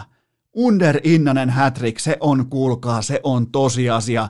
Vaikka se nyt ei välttämättä mun osakkeita nostanut kohti taivasta, se jopa vähän ehkä harmitti paikoin. Mulla oli Juventus-lapulla, mulla oli PTTS-lapulla, mulla oli äh, Juventus yli puolitoista maalia lapulla, mulla oli kaiken näköistä lapulla liittyen Juventukseen, koska mä löin ne jo ennen silloin ää, äh, tätä Barsan johdon ulosmarssia, mutta tota, kyllä täytyy lämmittää, täytyy myöntää, että vähän lämmitti sydäntä, että nähtiin kuitenkin sitten underinnanen hattutemppu. Seuraava kysymys. Helmarit 1-0 voittoon Skotlannista. Oliko kolmen pisteen ilta ansaittu? Tuli muuten katsottua koko matsi Tytskän ohjeistuksella täällä ihan kotona. Äh, Tytskä ilmoitti, että nyt katsotaan naisten jalkapalloa ja sitähän myös sitten katsottiin ja oli jättimäiset pisteet jaossa 1-0 voitto ja mun mielestä kovan luokan siis. Mulla ei ole mitään otantaa Helmareiden pelaamisesta ennen tätä, joten mä puhun nyt vain ihan avoimin korteen tästä yksittäisestä ottelusta Skotlantia vastaan. Erittäin kovan luokan taistelu voitto ripaus onnea ja näköjään huuhkajilla ja helmareilla on voittamisen tiimoilta sama identiteetti, että ne pitää kaivaa syvältä, ne pitää niinku vaan vääntää, ne pitää grainata, pitää pitää se oma maali puhtaana ja tehdä se yksi tai kaksi toiseen päätyä. Ja se on ainoa kaava voittamiseen. Ja ja en mä nyt kuitenkaan lähtisi puhumaan mistään vuosisadan ihmeestä tai huutamaan tai juoksemaan ympäri kenttää, koska Suomi voittaa kuitenkin ihan voimasuhteiden tiimoilta. Se voittaa ton matsin kutakuinkin kerran kolmesta. Kun mä luulin, mulla oli oikein pakko mennä katsomaan kerroin ja ammattilaisten voimasuhdeasetelmia, että kun selostaja huutaa, että nyt on jumalauta yksi isoimmista voitoista ikinä, niin mulla oli oikein pakko mennä katsomaan, että minkä koko luokan voitosta puhutaan, mutta Suomi johtaa tällä hetkellä, miettikää, Suomi johtaa em lohkoaan viiden ottelun jälkeen voittaja suoraan kisoihin ja seuraava matsi Helmarit kohtaa Skotlannin vieraissa joulukuun ensimmäisenä päivänä ja siinä on sitten melkein käytännössä Suomen pelaajilla, Suomen joukkueella, Suomen naisilla on suora kisapaikka steikkinä, joten tota joulukuun alussa seuraava matsi heille. Seuraava kysymys. Ehditkö päästä kartalle, että mitä ihmettä Veikkausliiga ja pallo, Palloliitto nyt oikein äänestivät? En kerennyt oikein päästä kartalle, koska kartta pyöri kädessä ja siinä oli erilaisia merkintöjä, rastivälit oli epäselvät ja kompassi ei toiminut, koska tämä oli ihan uskomaton saatanan saippua opera kautta pellesirkus, mutta nyt on kuitenkin tehty päätös, ja päätös on se, että kausi loppuu, onko se nyt sitten ensi keskiviikkoon päätöskierrokseen, HJK on mestari, ja jatko, jatkosarja jää pelaamatta, ja ROPS putoaa ykköseen, eli nyt on päätetty, ja näköjään pystyttiin myös oikean päätöksen kanssa vehtaamaan, e, vedettiin nuottaa, ja soudettiin uistinta, ja palautettiin lippulappuja edes takaisin, tuli tasureita, hyvä ettei tullut jääväyksiä, ja soiteltiin pitkin urheiluruutuja, kommentoitiin, kommentointia asioita kesken, kun asiat on vielä pöydällä. Ei herran jumala sentää. Pitäisi olla ammattilaisten käsissä tämä homma. Ka- kattokaa nyt mitä saatanan pelleilyä toi oli. Mutta joo, HJK, mestari, on varmaan nyt sitten onnittelut sinne, en tiedä. Kaikkien aikojen Asterix-kausi. Seuraava kysymys. Mikä on yhteenvetosi päättyneestä baseball-kaudesta? No fiksuiten rakennettu joukkue kerrankin voitti. Eli to, totta kai rahalla on aivan tajuton merkitys, mutta Los Angeles Dodgers on ollut erittäin sinnikäs sen osalta, että se käyttää massiiviset äh, rahakuormansa oikein. Se on, se on Moneyball-joukkue. Ja Moogie Betts, vaikka oli kallis jätkä, niin se oli se viimeinen silaus nyt tähän Dodgersin mestaruustarinaan. Ja Clayton Kershaw, niiden S1-syöttäjä, sai vihdoin sormuksensa. Ja täytyy myöntää, että mä olin hänen puolestaan aika onnellinen, koska et ole varmaan ikinä, sua ei kiinnosta tämä osio yhtään, niin mä ymmärrän sen ihan täysin, mutta tuota, jos mä hakisin vaikka Clayton Kershaville nopeasti jotain verrokkia, niin kuvitelkaa vaikka Alexander Ovechkin ilman sormusta tällä hetkellä. Tolla uralla tällä hetkellä Ovechkin ilman sormusta ja aina konferenssifinaaleissa tai finaaleissa turpaan, niin se oli Kershav. Ja hän vihdoin nyt meni läpi sen synkän virran ja voitti sen pokaalin itselleen, joten tota, se oli kiva juttu ja öö, Ja oli muuten, oli todella jättimäisen kammottava ilta kaikille kella, kellarinörteille, koska Tampa menetti käytännössä mestaruuden siihen, että ne otti Blake Snellin pois kummulta. Se oli siis niiden ykkössyöttäjä, ihan silkkaa timanttia, se piti pilkkanaan Dodgersin lyöjiä, ja koska Excel-taulukko sanoi, että nyt pitää ottaa syöttäjä pois, se myös otettiin pois, pelas elämänsä peliä, huutaa vittua siellä kummulla, että en tuu pois, en kuuntele managerin ohjeita, se kuitenkin, se joutuu kävelemään sieltä pois, ja yhtäkkiä peli onkin Dodgersille 3-1, se loppuu siihen. Joten tota Excel-taulukko puolella oli tällä hetkellä aika vaikea ilta. Ja kyllähän toi koronadraama myös tuossa nimittäin Justin Turneri, se sai kesken ottelun. Miettikää, tämä antaa kuvan siitä, että mistä pelitemposta puhutaan, kun puhutaan baseballista, niin hän sai kesken ottelun positiivisen koronanäytteen tai tartunnan. Hänet laitettiin totta kai protokollan mukaisesti sivuun, karanteeniin, kunnes sitten mestaruuspokaali nousi ilmaan, niin eikö se Turner tussialti jostain areenan uumenista sinne kentälle juhlimaan joukkueensa kanssa sitä mestaruutta? Mutta taas toisaalta tällaisella suuren tunteen, suuren rakkauden tai vihan, vihan hetkellähän ihminen on mahdollisimman rehellisimmillään. Ja tavallaan Justin Turner näytti myös sen, että kuinka paljon me ihmiset oikeasti välitetään koronasta. Eli ei paskaakaan. Seuraava kysymys. Ai että, vihdoinkin päässään CS-osioon. Hieno, hieno jakso meneillä. Katsotaan, onko tässä välissä on hyvä katsoa, että onko Jalonen valinnut maajoukkueen. No ei ole vieläkään. Jumalauta, missä on Jalosen maajoukkue? Miks, miksi mua kiinnostaa Jalosen maajoukkue? Hyvä, mennään seuraavaan kysymykseen. Löytyykö OGlle pysäyttäjää tämän hetken CS-maailmasta? No toiminta on tällä hetkellä kerrassaan hävytöntä. OG on niin ankarassa dominanssiharmoniassa, että Aleksi B ehtii nukkua aikalisien kohdalla ja se on, se on, se on merkki siitä, että on sinut itsensä kanssa, joukkueensa kanssa, pelaamisensa kanssa, menestyksen kanssa, rahansa kanssa, tukkansa kanssa, ää, lohiannoksensa kanssa. Siinä on kaikki hyvin tuossa porukassa tällä hetkellä. Tämä on vuoden mittainen kasvutarina, ne on aikuisuuden tilassa tällä hetkellä ja nyt on laitettu nippuun sekä pahat nerot että Navi. Navi lähti tuplana arkkuun saman viikon aikana ja toi on siis ihan kylvetystä. Et vaikkapa eilen Navia vastaan, Navi on just ollut maailmallista ykkösenä ja Uh, siis onneksi tämä matsi oli vasta lasten nukkumaanmenon jälkeen, sillä nämä Aleksi B:n tilastot, nämä on kovaa, ankaraa, hardcore, oikein niin kuin viimeisen päälle pornoa, sellaista saksalaista, ehkä jotain 80-lukulaista saksalaista DDR-pornoa on nämä statsit, kuunnelkaa nämä nimittäin. Kytkin karttana, eli ratkaisevana karttana oli Nuke, Aleksi B:n ADR oli 102 ja rating oli 1,47 ja CT-puolella, kun piti laittaa ovet kiinni ja valot pois, CT-puolella Aleksi P. rating 1,77 ja ADR puoli ujo 125. Herra Jumala, mikä teurastus. Siis mä just luin jonkun vanhan artikkelin siitä, jossa valiteltiin sitä, että no Simple joutuu kantamaan koko lajia liikaa reppusella sään. Nyt ei enää tarvi, koska Aleksi P. otti sen Simplen sieltä kauniisti kukkaronsa, laittoi kukkaronsa tuohon rintataskuun ja otti pikkunokkaunet siinä pelijakkarallaan, joten tota, enää ei tarvi kantaa tätäkään lajia, koska sen hoitaa urheilukästin kummipelaaja Aleksi B. Ja Blast Premierin finaalit, ne pelataan sitten joulukuussa, joten silloin tulee muuten OGlle viimeistään ensimmäinen poika kotiin. Silloin tulee mestaruus. Tämä OG on tällä hetkellä, tämä on sama asia kuin Valtran sopimus, tämä on todellinen sopimus. Tämä on sama kuin Brad Lambert, tämä on real deal. Tämä ei ole mikään fluke, tämä ei ole mikään flunssa, tämä ei ole mikään hetken huuma, vaan tätä hetkeä varten tuo joukkue on kokenut ensin ää, tietynlaisen lapsuuden, sen jälkeen ehkä jonkinnäköinen niin kuin tällainen nuoruuden vaihe, ehkä vähän sekoilun vaihe, kaikki tämä, mutta nyt tuo OG-joukkue on virallisesti aikuisuuden tilassa ja sitä johtaa Aleksi B.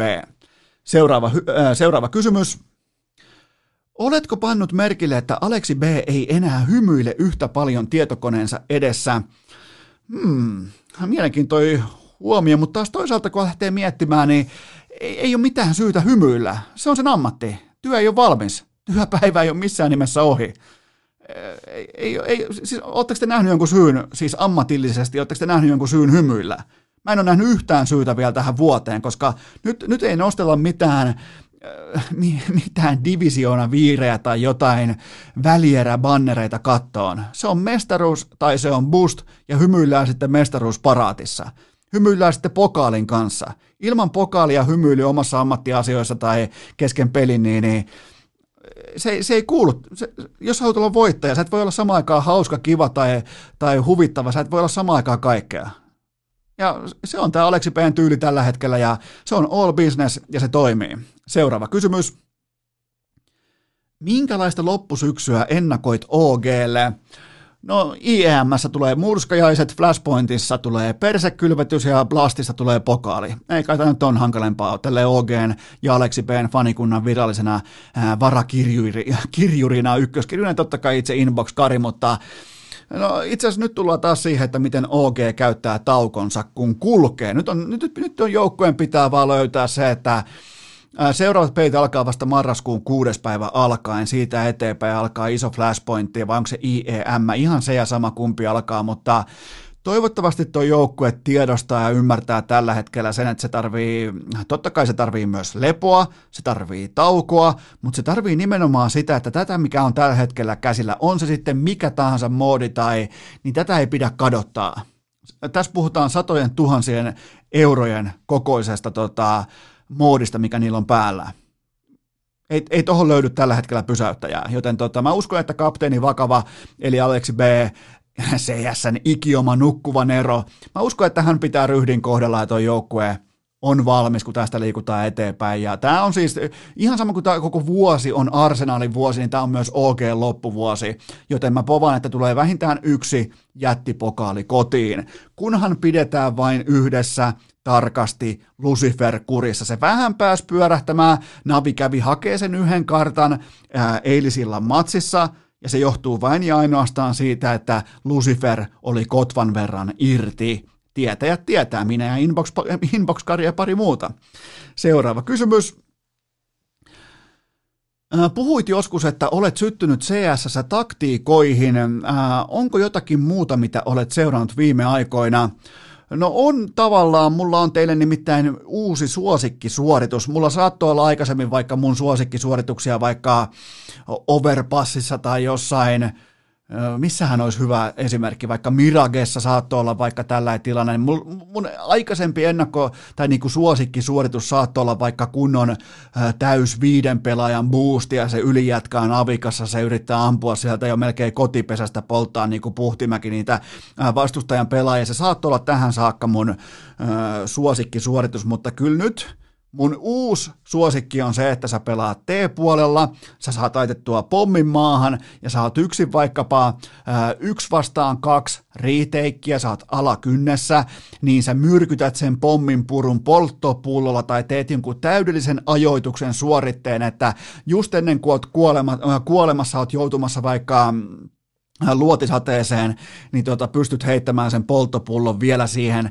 tietäen, että vastustajalla ei ole savuja enää jäljellä. Huomaatteko, mä tiedän taktiikkaa, mä tiedän, miten ne toimii ne niin välineet suhteessa toisiinsa, joten nämä on mun uusia suosikkeja, että taktinen älykkyys näissä tilanteissa, että, ja kellon ymmärtäminen, ja kellon manipulointi, ja kellon kanssa pelaaminen, kellon, kellon haaliminen omaksi joukkuetoveriksi, ne, ne on mun uusia suosikkihetkiä, ja, ja toki vielä sekin pitää mainita, että laitat pommin maahan, ja sä savutat koko saitin ja se on jossain siellä savun keskellä se pommi, kukaan ei tietenkään tiedä missä se on, ja sä jätät, sä kävelet taaksepäin, tai saatat jonkun merkin siitä todennäköisesti, mä en tiedä miten noi pro tekee, mutta ne todennäköisesti ottaa jonkun merkin siitä kartasta ja ne laittaa piipun just täsmälleen siihen kohtaan sitä savua, missä se pommi on, sieltä kauempaa, ja ne ottaa, että alkaa kuulua ääniä, purkuääniä, mitä tahansa ääniä, ja sillä hetkellä, kun ne on ne kitit kiinni siinä pommissa, se ammutaan se pommin purkaja siihen ihan täysin sokkona, koska tiedetään mihin suuntaan tai mihin eksaktiin kohtaan piti piippu laittaa. Ne on mun,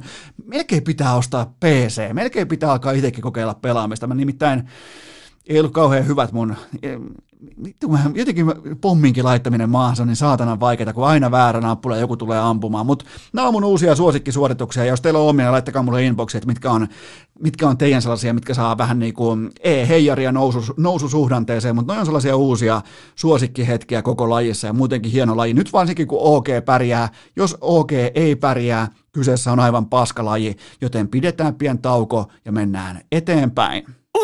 Urheilukääst! Ei aina paras, mutta joka ikinen kerta ilmainen! Tähän välikköön mulla on teille huippunopea K18-tuoteinformaatio. Sen tarjoaa tuttuun tapaan Coolbet, nimittäin perjantaina kello 12 alkaa triplausviikonloppu. Aina minimipanoksella, aina sinkkukohteina ja aina mahdollisimman kuivaa pelaamista. Etsikää sinkkukohteita, ylikertoimia, markkinatoppikertoimia. Se on ainoa tapa, miten te voitte pitkässä juoksussa jäädä voitolle. Se on yksinkertaisesti ainoa tapa. Toi koko miinakenttä on stäkätty sua vastaan, se vaikea kulkea läpi ja tuossa on ensimmäiset tärkeimmät ohjeet, miten sulla pitää olla hallussa ennen kuin sä lähdet pelaamaan vedonlyöntiä voitollisesti. Ää, muistakaa myös NFL ilmaisveto, se on varmaan monilla vielä käyttämättä, se on joka viikonloppu pelattavissa, eli se on 10 euroa, sen voi käyttää tämän kauden aikana yhteensä neljä kertaa per Kulpetin asiakas. Ää, käy, käykää myös tsekkaamassa nämä Kulpetin sieltä blogista löytyy vaikkapa nämä Akkuskoren liiga SM-liiga ennakot. Jos olet vähänkin niin tällainen kell- kellarinörtti-tyyppinen ihminen, niin käykää katsomassa akkuskore, että mitä sanoo maali odottamat, mitä sanoo uh, maali odottamat tuotannot, kaikki nämä, mitkä on voimasuhteet, kaikki tämä. Joten ne löytyy sieltä Kulpetin blogiosiosta, sieltä löytyy akkuskoren omat liiga-ennakot, ne kannattaa käydä tsekkaamassa pois ja ja näitä markkinatoppeja, mä muistutan vielä siitä, että markkinatoppeja voi aina vertailla kuka tahansa, milloin tahansa odds-portaalista, eli tota, ja silloin kun sieltä löytyy se selkeä markkinatoppi ylikerroin, niin silloin se investointi on fiksua. Kaikissa muissa tapauksissa se investointi on, mitä se on? Se on epäviisasta. Joten pelatkaa viisaasti, pelatkaa älykkäästi, pelatkaa ennen kaikkea maltilla ja kaikki pelaaminen totta kai K18. Sitten on aika kaivaa esiin Coolbetin K18-kertoimet ja luoda katsaus NFL sunnuntain kolmeen kohdepoimintaan. Juurikin tällä hetkellä vaikuttaa voimakkaasti siltä, että mulle ja tuottaja Kopelle kävi samalla tavalla kuin Mikko Rantasen luksus hotellissa pidetyissä synttärijuhlissa, että ei ole käyttöä, ei ole pääsyä, koska Jukka Jalosen leijonan valinnat, ne ei ole vieläkään ulkona. Ne ei ole vieläkään julkista tietoa, niitä ei ole vieläkään saatavilla, joten mä en pysty teille spekuleeraamaan. Mä niin haluaisin käydä läpi just jonkun äh, jypine laitahyökkäjän yllätysvalinnan tai jonkun muun vastaavan ihan hatusta vedetyn joku, tietsä, en mä edes pysty heittämään mitään esimerkkejä, että ketä siellä voisi olla, mutta mä olisin siihen todella, todella hyvin latautunut, mutta onneksi meillä on taas sunnuntai-iltapäivä, onneksi meillä on koko ensi viikko, niin voidaan läpi, äh, käydä läpi sitten riittävissä määrin näitä kyseisiä pelaajavalintoja, mutta nyt on kuitenkin, kuulkaa, tuttu fanfari, tuttu aika viikosta, koska aloitetaan. NHL, NHL. Ei mitään NHL. Olisi kyllä vähän tekisi mieli kyllä aloittaa myös NHL-kohdepoiminnat. Taitaa vähän olla kyllä ehkä etupelto vielä siihen markkinaan, mutta NFL-kohdepoiminnat viikko numero kahdeksan ja kausi on tähän saakka 10 oikein 20 spreadin valinnasta. Nyt ei meinaa kulkea. Melkein tuossa niin lähi heittää jo lakkia ilman, että tänään kulkee. Nyt on just sellainen, että kulkeeko sittenkään. Heitetään vaikka kerran käki tuohon väliin, niin käki on semmoinen, että siitä tulee vähän niin kuin lähtää posin kautta. Ja, elikkä kausi tähän saakka 10 oikein valittua kohdetta 20 ehdokkaasta, eli osumaprosentti spreadia vastaan on tasan 50. Se on yhtä kuin tappiollinen suoritus, se on tappiollinen pelaaminen, se on tappiollinen sijoituspäätös, eli palautusprosentti on tässä tapauksessa tasapan- äh, tasapanoksella pelattuna äh, täsmälleen 96,5, eli jos lyöt jokaisen kohteen vaikka kympillä urnaan, oot tehnyt tappiota tähän saakka urheilukästin NFL-kauden mitassa täsmälleen seitsemän euroa. Ja se mikä on merkille pantavaa, niin urheilukästin viimeiset yhdeksän kohdetta, yhdeksän poimintaa, vain kaksi haarukkaan ja seitsemän vihkoon, joten erittäin tarkkana tämän toiminnan kanssa, älkää koskaan kuvitelkokaan, että mikään kuuma hiitteri tai kuuma run uni tai mikään Jeesus-moodi, että se kantaa loputtomasti. Älkää koskaan kuvitelkokaan, että lähtökohtaisesti sulla olisi mitään etkeä, kun sä lähdet haastamaan vedonlyöntiyhtiötä.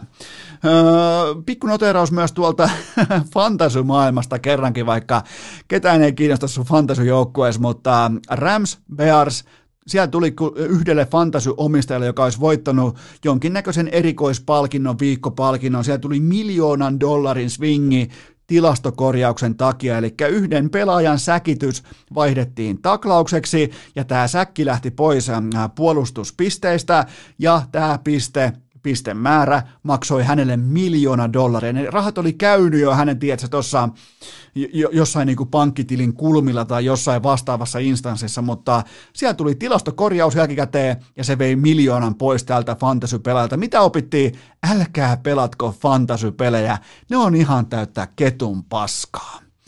Okei, palataan oikeastaan ihan perusasioihin. Mennään sinne, mistä NFL-vedonlyönti on kotoisin, mistä se on lähtöisin, mistä siinä on kyse.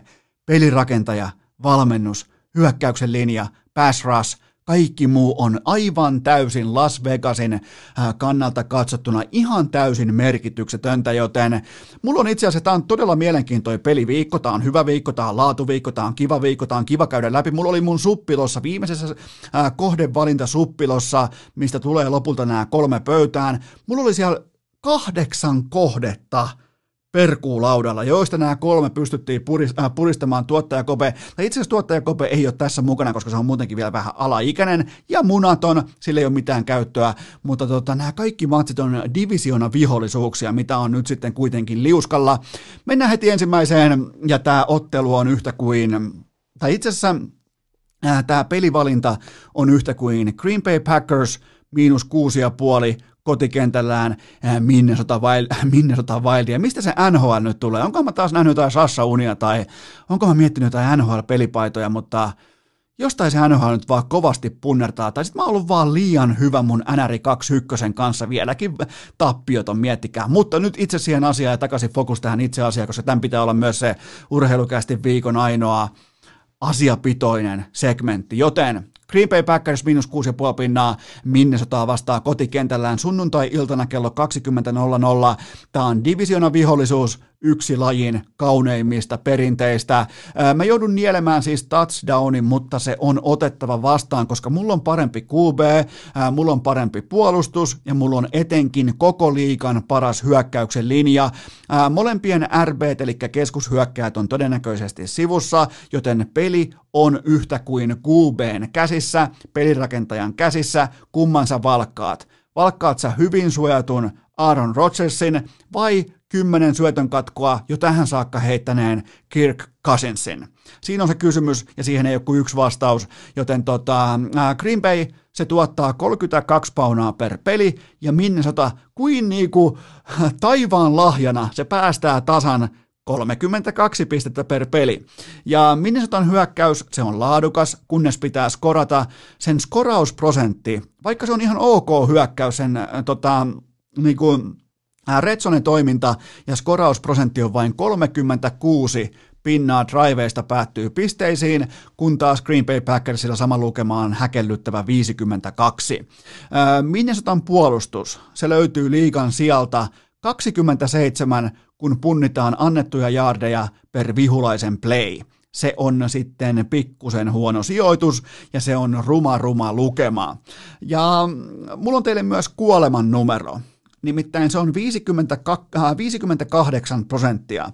Tämä numero ilmineeraa sitä, että kuinka iso prosenttilukema, eli 58 pinnaa kaikista Minnesotan vastustajan hyökkäyksen driveista päättyy pisteisiin – tätä kyseistä Minnesotan puolustusta vastaan. Se on yhtä kuin NFLn isoin lukema. Ne on kerrankin NFLn jollakin äh, ykkössijalla ja se on tämä kyseinen aika surullinen tilastokategoria. Miettikää, 58 pinnaa vastustajan driveista päättyy jonkin sortin pistesuoritukseen. Joten tota, mä en näe mitään muuta lopputulemaa kuin sen, että Rodgers ja tervehtyneen Davante Adamsin, ne tulee lyömään pisteorgiat pystyyn tota takakenttää vastaan. Mä en näe mitään muuta mahdollisuutta. Tästä tulee blowoutti, tästä tulee ylimarssi, tästä tulee koulutus, tästä tulee peräkylvetys. Eli mä nielen pisteet, koska mulla on selkeästi parempi QB, mulla on selkeästi parempi hyökkäyksen linja ja mulla on selkeästi parempi koko puolustus. Mun lopputulosheitto on se, että Packers myllyttää äh, voiton lukemin 38-27 siten, että tämä ottelu ei ole missään vaiheessa tasainen. Seuraava kohde onkin sitten yhtä kuin Pittsburgh Steelers plus neljä pistettä. Vastassa on tietenkin divisioonan pitkäaikainen vihollinen. Nyt menee Steelers sitten vieraskentälle, nimittäin tämä ottelu on Baltimoressa. Ravens isännöi tätä. Tämä on myös sunnuntai-iltana kello 20.00 ja tämä on yhtä kuin kierroksen helmi. Tämä on hieno, hieno matsi, loistava matchup. Ja tavallaan niin kuin mieli palaa tuonne jonnekin 15 vuoden taakse, koska tässä on nyt myös liikan kovimmat puolustukset vasta vastakkain, nimenomaan kun puhutaan kovuudesta, aggressiivisuudesta, tylyydestä, jopa vähän julmuudesta. Ollaan palattu taas sinne, että ollaan aika vittumaisia tuolla kentällä. Nämä on eniten blitzaavat, nämä on eniten paineistavat ja nämä on eniten säkittävät ja nämä on myös molemmat heittoa vastaan top kolmosessa. Eli se merkittävin erotus, se on kaivettava jostain ja se on se, että Baltimoren juoksu D päästää omiin 4,6 jardia per pallon kanto, ja ne on liigan sijalla 24, kun taas Pittsburghin puolustus tässä samassa kategoriassa, eli juoksua vastaan, on liikan toiseksi paras, mun papereissa paras, mutta tilastot sanoo toiseksi paras. Eli tämä on tavallaan klassinen kohde, jossa kaksi täsmälleen tasaväkistä joukkuetta kohtaa. Ne, ne, ne, ne, tässä menee isossa kuvassa oikeastaan ihan kaikki menee tässä matchupissa tasan. Mä, mä en anna ihan hirveästi mitään kotikenttää etua, mä en anna, mä annan hyvin niukasti mitään etua Baltimorelle tässä matchupissa. Mä otan totta kai mieluummin mun quarterbackiksi, mä otan Lamar Jacksonin ohuesti ennen äh, Big Benia, mutta siihen se sitten jääkin. Joten me napataan tähän kerran kerrasta pisteet. Totta kai sen takia me tehdään se, koska äh, meillä on 50-50, meillä on kolikon heitto ja toinen kolikon puoli saa paremman kertoimen. Totta kai me lyödään sitä parempaa kerrointa. Tämä on siis tämä on sellainen kohde, mistä ei tarvitsisi oikeastaan edes puhua, koska nämä pisteet pelaa itse itsensä.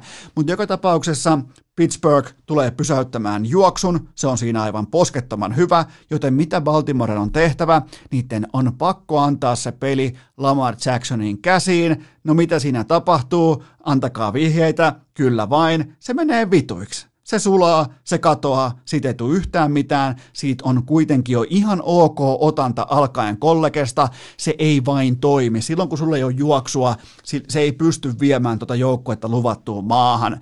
Ja tätä Baltimoren tilannetta ei paranna running back Mark Ingramin, eli Big, äh, Big Trushin mahdollinen poissaolo. Äh, mä en väitä, mä en, siis missään vaiheessa mä en tule väittää teille, että Big Ben on Lamaria parempi, mutta taas toisaalta Big Benin tämä kolmepäinen rissukoneisto, niin se on vahva. Se, se tekee Big Benistä todella, voisiko sanoa jopa, ei, Miinas tulee jo suusta ulos niin kuin todella hyvän, mutta mä sanon vaan, että se tekee hyvän pelirakentajan tästä konkarista, ja mä toivon, että hän ei ota niitä sokkoriskejä tässä kyseisessä divisioona-ottelussa. Ja äh, kyllähän se on pakko merkitä jotain, vaikka mä arvostan niiden juoksupeliä, se on mun mielestä tosi dynaamista, se on vahvaa, se, on, se joskus vie vastustajilta, varsinkin heikoimmilta vastustajilta, se vie sielun kokonaan pois se Baltimoren juoksupeli, mutta kyllähän se pakko jotain merkitä, että Baltimore on tuottanut heittojardeja vähiten koko liigassa. Koko liigassa, missä pelaa New England Patriots, siellä pelaa äh, New York Jets, siellä pelaa ihan uskomattomia puulaakeja niin tuossa porukassa, tuossa äh, kategoriassa Baltimore koko liigan hännillä. Ja mä lisään vielä sen, että Baltimoren otteluohjelma kuuluu seuraavasti. Se on ihan putipuhdas. A fraud, Cleveland, Houston, Washington, Cincinnati, Philadelphia, näistä kaikista tupla V mukaan. Ja sitten se ainoa oikea ottelu, Kansas City Chiefsia vastaan, niin jenkkiterminologian mukaan silloin niin kuin punneretaan itsestä kananmuna ulos.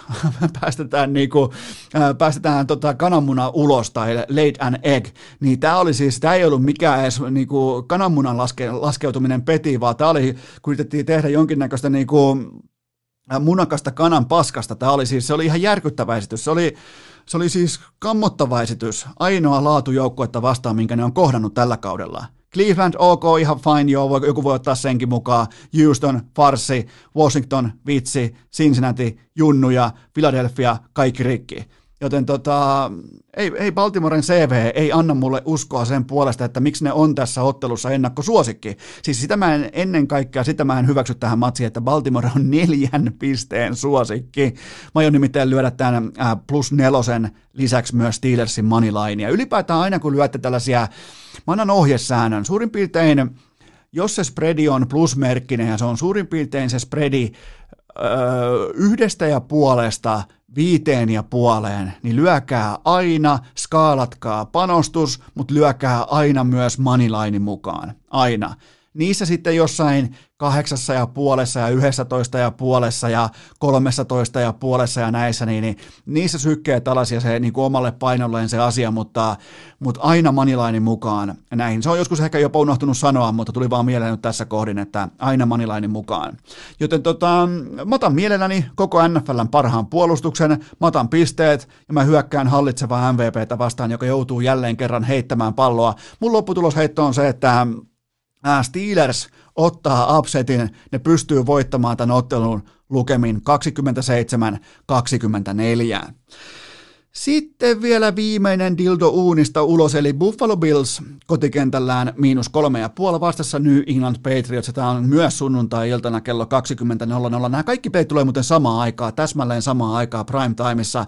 Näkyy muun muassa vaikka Viaplaylta tai sitten Viaplayn kauniisti laitatte sen Red Zonein pyörimään ja katsotte siellä, mutta äh, tämä on divisionapeli myös tämä on sitä, mutta tämä ei tunnu siltä yhtään. Tämä ei niinku, tämä New England Patriots on New York Jets. Se käyttää vaan valeasua ja glorifioitua historiaa, joten Patriotsin hyökkäys koko liigan kolmanneksi heitoin, he, äh, heikoin heittojoukkue, äh, total yardeissa siellä 27.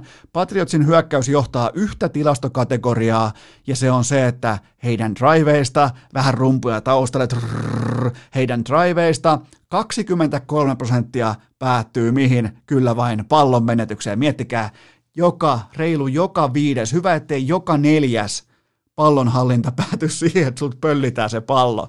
Joten tota, no entä sitten, tämä on hyvä argumentti, miten sitten Bill Belichickin maan kuulu kuuden Super Bowlin historiallinen puolustus, no ne on liikan siellä 28 per play aivan täys fiasko. Ja Patriotsin puolustus ei saa mitään painetta pelirakentajaan, niillä on vain yhdeksän säkkiä, se on kuuenneksi vähiten, kun taas Billsin hyökkäyksestä mä totean, että niillä on seitsemänneksi eniten total yardeja ja niiden pisteiden odotusarvo. Tämä on vähän tällainen erikoisempi tilastokategoria, mutta sille kuitenkin se on vähän kuin maali odottama jääkeikossa. Kuka tuottaa eniten laadukkaita maalintekopaikkoja on useimmiten kuitenkin, kuten vaikka Tampa Bay tai Las Vegas, niin ne, ne löytyy sieltä aika korkealta. Joten tota, Bills on pisteiden odotusarvossa koko liigassa siellä kuusi. Joten tätä on oikeastaan ihan turha jatkaa sen pidemmälle, että Bills on ihan aito oikea playoffs-tason haastaja, kun taas Patriots on Done, ne on arkussa, niitä ei onneksi enää ole. Joten tota, mä povaan myös, että tämän ottelun jälkeen viimeistään Patriotsin aloittava pelirakentaja on nimeltään Jared Stidham, joten onnea matkaan heille. Mä melkein lähtisin jopa tankille. Mä lähtisin ne ei voi jahdata enää Trevor Lawrencea, mä lähtisin jahtaamaan varmaan Justin Fieldsia. Ihan kylmästi häviäisin aivan pystyy, Belitsikillä on varaa ihan mihin tahansa toimintaa tuossa kaupungissa, tuossa organisaatiossa. Joten mä valitsen Billsin kokonaisuuden, pelirakentaja Josh Allenin, ja mä valitsen myös sen, että ne haluaa kuitenkin lyödä hampaat kurkkuun nimenomaan tuolta Patriotsilta. Nimittäin toi Patriots on kiusannut, ne on syrjinyt, ne on sorsinut, ne on, ne on tyrkkinyt, ne on bullittanut, hyvin, hyvin monta vuotta, tuommoisen parikymmentä vuotta ne on tuuppinut ihan kuin kusista lakanaa tuota Billsiä, joten nyt alkaa olla äh, takaisin maksujen vuodet edessä, ja se alkaa tästä, nimittäin mun lopputulosheitto on se, että Bills mies käsittelee arkkivihollisensa koko rahan edestä lukemin 31-20. Äh, kertauksen paikka. Äh, Packers miinus 6,5, Pittsburgh plus neljä ja Buffalo miinus kolme ja puoli. Siinä on tämän viikon äh, viikko numero kahdeksan. Se on muuten kauden puoliväli. Herra Jumala, mennään puolta väliä alkaa olla. Pitäisikö kutsua Koikkalainen, Koikkalaisella muuten oli, oli Greensonessa joku vahva teikki. Mikähän sen teki? Jos alkanut tupettamaan, joo, Koikkalainen alkanut tupettaa jumalauta, pitäisiköhän kutsua tupettaja julkis Koikkis urheilukästiin vaikka ennen playoffeja tai kauden puolivälin Crowissa tai jossain vastaavassa, mutta tupettaja Koikkis, se olikin se hotteikki, että siellä on alettu tupettamaan. Mutta Green Bay miinus 6,5, Pittsburgh plus 4 ja Buffalo miinus 3,5. Urheilukääst! Jos niitä leukoja vetää, niin niitä leukoja myös saa! Tähän ollaan tultu oikeastaan, että nyt ei auta mikään muu kuin se, että kollektiivina yhdessä unohdetaan leijonat, unohdetaan leijonien kokoonpanot ja kaikkia, aletaan kaikki e-urheilijoiksi, koska tämä on kaupallinen tiedote ja tämän tarjoaa elisa.fi, koska kuunnelkaa, siellä on Asuksen pöytäkone ja siellä on Lenovon pelinäytöt, ne on nyt alennuksessa. Tämä on molemmat, nämä tuotteet, nämä on erikseen, sä voit ostaa kumman tahansa, eli Asuksen todella todella laadukas pöytäpelikone ja Lenovon pelinäyttö ja se paketin hinta ihan sama yhdessä erikseen miten tahansa, jos ostat vaikka molemmat, niin ne on saatu just höylättyä alle tonniin. Eli sulla on 36 kuukautta kulutonta ja täysin korotonta. Olkaa näistä aina tarkkana. Älkää koskaan ostako sikaa säkissä. Älkää ikinä tehkö sopimusta, jossa korko syö sun bankrollia. Joten nämä on täysin nämä elisa.fi tuotteet on aina, jos laitat siihen maksuaikaa, ne on aina korottomia ja kuluttomia ja ne kamat tulee suoraan himaan. Joten mene osoitteeseen elisa.fi, joten asuksen pöytäkone, ja on myös paljon, jos oot sitten vähän lähdössä, niin kuin tiedät, se jääkiekko on nyt unohdettu, koska Jalonen ei kerro meille joukkuetta, niin jos sä lähdet siihen e-urheiluun mukaan, sulla pitää olla kunnon vehkeet, niin tähän kylkee totta kai sitten vielä näppis, hiiri, ne kaikki löytyy osoitteesta elisa.fi, joten asuksen pöytäkonetta, Lenovon näyttöä, koko paketti kasa ei muuta kuin Dustin äh, CT-puolen B-haltuun, B-lukko lukkoa kerrasta, siinä ei kuulkaa auta mikään muu kuin laittaa B-lukkoa oikein huolella, joten menkää osoitteeseen elisa.fi, koska kaikkihan meistä haluaa olla se seuraava IGL tai huippufräkäjä tai jopa niinku ää, pelituolissa istuja ää, kautta nukkuja, kaikki meistä haluaa olla nukkuvan ero, niin, niin ei mitään muuta kuin elisa.fi, sieltä pelikonetta, toistoja sisään, kohti majoreita, poika kotiin, kädet kohti ilmaa, elisa.fi. Sitten mennään vierailuun. Kyllä vain, Petteri Koponen vieraana ja varmaan yksi omista suosikkiurheilijoista viimeiseen tuommoiseen 15 vuoteen, joten erittäin, erittäin hieno keskustelu. Kannattaa ennen kaikkea kuunnella sitä, että vaikka voi saada kuvan, että on aika menty niin kuin askel kerrallaan ja vaivattomasti ja oltu huipputalenttia ja kaikkea tätä, mutta ää, ää, siellä on nimittäin aika vaikeita vaiheita ollut uralla ja toi ura, minkä se on tehnyt pitkin Eurooppaa, niin sehän on aivan timanttisen kova. Ja se on ollut todella, todella kovissa paikoissa läpi uransa, joten tota, ää, puheenvuoron ottaa nyt Susiengin takamies, pallollisen pelin äärimmäinen kenraali sekä johtaja Petteri Koponen. Vieras pelimatka, lämmin bussin penkki, eväs rasia, vilisevä maisema ja kuulokkeissa urheilukääst. On aika toivottaa tervetulleeksi urheilukästin seuraava vieras ja hän on nyt yksi niistä huippuurheilijoista, joiden kanssa oikeastaan samaan tahtiin mä olen elänyt enemmän tai vähemmän mun urheilufanin elämää, koska ollaan oikeastaan tuolta jostain Lahen urheilutalelta. Hän oli kentällä, mä olin katsomossa, mä buuasin, mä vihelsin, mä, äh, mä luulin hänen nimeä, että se olisi ollut siellä selässä Kuponen. Mä olin väärässä, mä ilmoitin silloin, että kun hän pelasi Hongan paidassa, että tosta pojasta tule yhtään mitään, että Lahennamika, ylivoimainen porukka ja nyt hän on täällä ää, todellisena suomalaisena palloilu jo legendana mukana. Petteri Koponen, tervetuloa urheilukästiin. Kiitos, kiitos. Olipa mahtava sisätulo, juonto. No tämä on se kohta, mihin panostetaan, niin sen jälkeen vähän niin kuin voi mennä omalla painolla. Tiedätkö, hyvä startti, e- ekat, ekat kolme kolkkia sisään, niin sen jälkeen kukaan ei muista, mitä tapahtui sen jälkeen. No se on just näin, itseluottamus päällä. Mä muistan ikuisesti ton sun Äh, me oltiin silloin kovia, me käytiin tiety, tietyllä porukalla aina Lahessa katsomassa koripalloa legendaarisella urkilla ja totta kai Lahen ja Hongan välinen rivalri, niin se oli aitoa. Se oli aitoa ja, ja me otettiin sut kovasti pihteihin ja sit sä menetit vuo, äh, vuoren Ilkalle muutama otteeseen pallo ja Pavi Seivits otti sut vaihtoon, niin, niin, niin mä voin nostaa nyt käden pystyyn, että, että mä olin yksi niistä, jotka vihelsi ja buuas ja vittuili katsomossa, joten tota, tällä niin kuin kolme, miten se nyt on jo 16 vuotta vanha anteeksi pyytö, niin se on nyt tässä. Okei, okay, kiitos. Mutta kyllä sanoin, että itsekin muistaa noita noit pelejä ja Ile, Ile Vuori, Ilelle terkkui vaan, niin tota, kyllä aina tiedät, että kun pelaa Lahteen vastaan, niin on aika, aikamoinen ilta tulos, että saa ihan pitää huolta siitä, että pääsee yli puolen kentä. Et, et, tota, Ile kyllä laittoi sitä painettiin ja palloa koko ajan ja, ja tota, joutui, joutui pelaa kyllä koko ajan silleen, se pallo siellä suojassa tai Ile, Ile vei karkin pois. Et, et, tota, ja Lahdella oli muut, muutenkin aina kova fanijoukko mukana ja kannustus etenkin se Lurkilla. Muista senkin joskus, kun mä oon näyttänyt siellä sentteriä katsomaan vai, ja sitten laittanut, ei, en mä ole näyttänyt sentteriä, mulle näytettiin sentteriä katsomalta ja mä, sit mä jonkun kolki ja näyt laitoin sorme suu eteen, että olkaa nyt hiljaa ja, ja, ja näin. Että kyllä sieltä on hyvin, hyvin muistoja, että Juma. oli kovin, kovin taisteluit silloin. Malmin ikioma Reggie Miller näyttää lahtelaiselle yleisölle. Hyvä, ettei kuristusmerkkiä, että olkaa hiljaa, mutta ne oli hienoja aikoja siis. Ne oli silloin, mä, mä olin siis urheilulukiossa silloin Lahessa ja se oli ihan itsestään selvää, että ei me menty, jos oli päällekkäin vaikka pelikanssin matsi tai, tai tota, FC Lahen matsi. Me mentiin ihan itsestäänselvyytenä Lahen namika ja varsinkin silloin, kun oli missä tahansa ikäluokassa kaksi kakkoset tai aapojat tai miten tahansa, kun oli honka vieraana, niin se, siinä, oli, siinä oli sitä jotain. Millä, millä mielin sä muistelet tuota aikaa?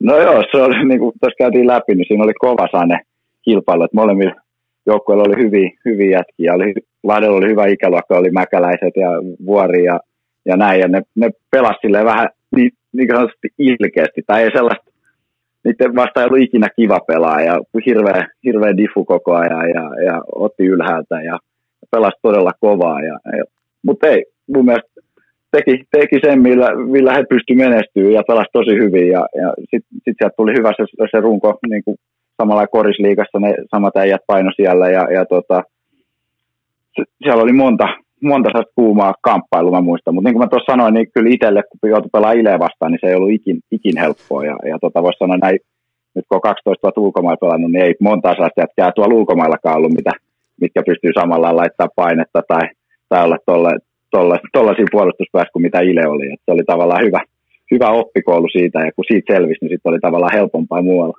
Joo, se oli sellainen Ilkka Vuoren lockdown-koulu, ja sitten matsin jälkeen, kun oli mennyt hyvin ja oli lukotettu joku just Petteri Koponen, niin, niin sen jälkeen tuonne vanhaan Messengerin chattiin mä laitoin silleen, että no niin, Ike, nyt lähti, nyt lähti äh, Koponen kouluun, niin Ike laittaa vaan lukon kuvaa sinne, että joo, näin oli homma, ja me, se oli sellainen lahtela, me, mekin, me lahtelaisetkin tunnettiin hetken, että me ollaan jotain, niin, niin anna, se, anna se hetki meille.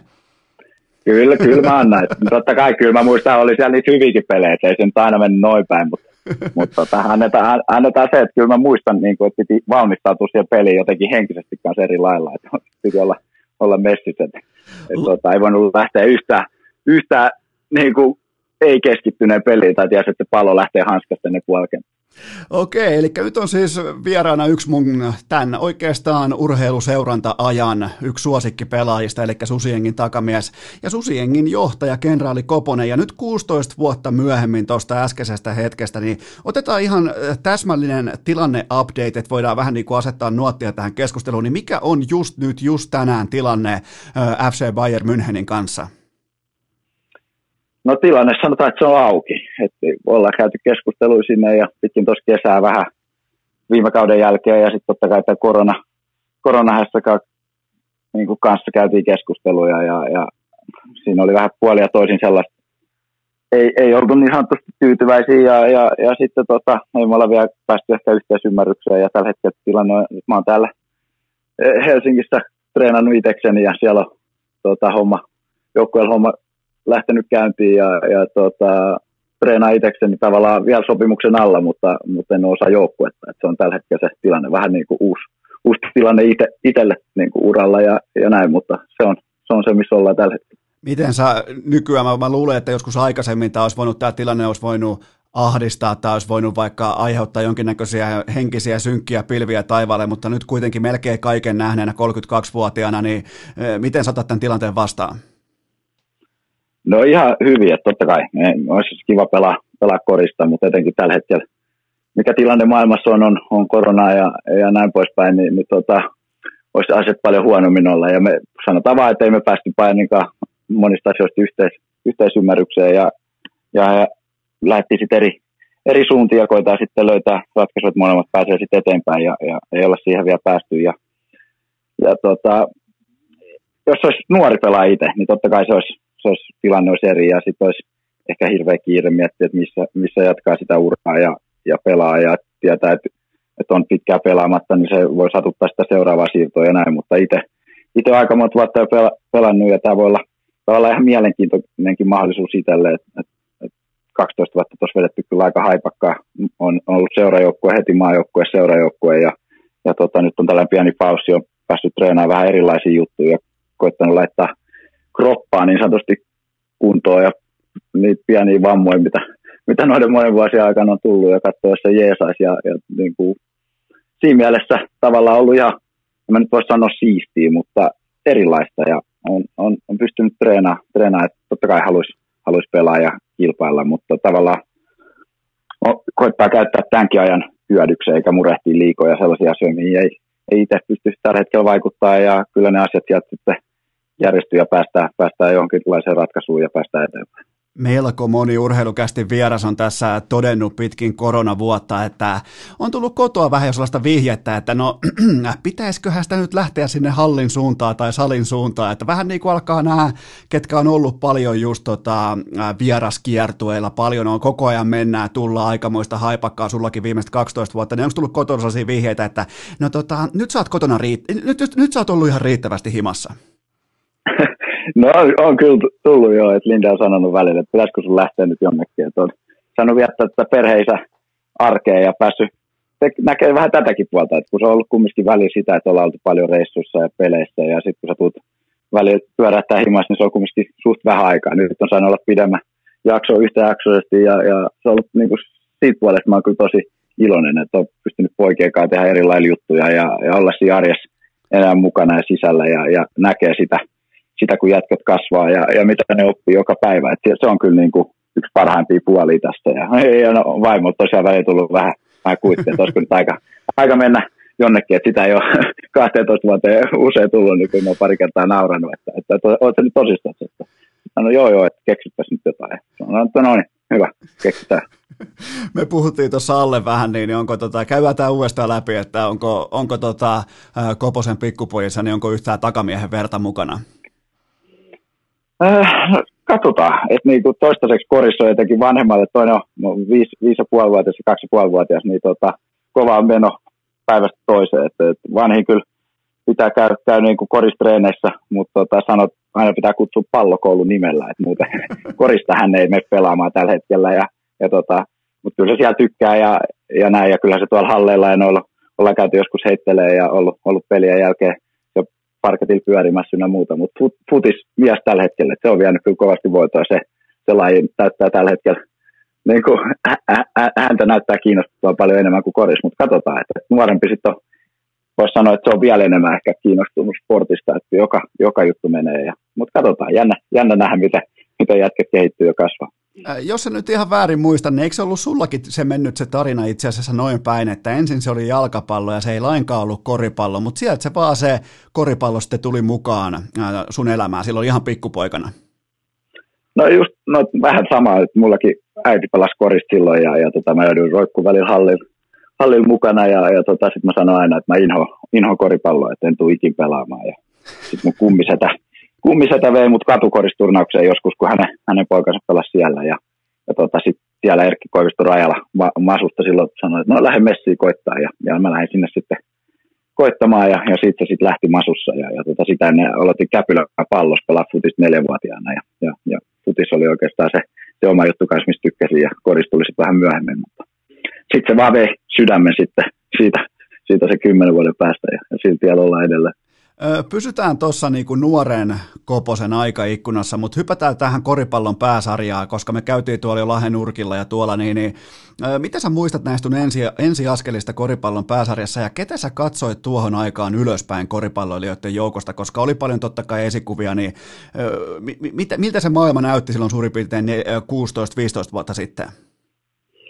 No olihan se kova, kova kynnys tavallaan lähteä sitten korisliikaan. Oli tilanne, että meillä oli oli tota, mä olin siellä Masussa P-poissa lopettanut, me hävittiin Hongalle, Hongalle P-poikin S-finaali ja, ja sitten tota, mietin, että mikä se olisi sitten seuraava. Ja sitten siellä oli Pavisevits, oli siellä katsoa sitä peliä ja, ja sitten kesän aikana oli Hongalle joku sellainen tryout, tryout juttu Leppävaarassa, mä muistan, ja mä menin sinne ja Pavisevits näki, näki mut siellä ja tota, sitten se halusi ehdottomasti ottaa mut sinne Hongan miesten joukkueeseen jo suoraan.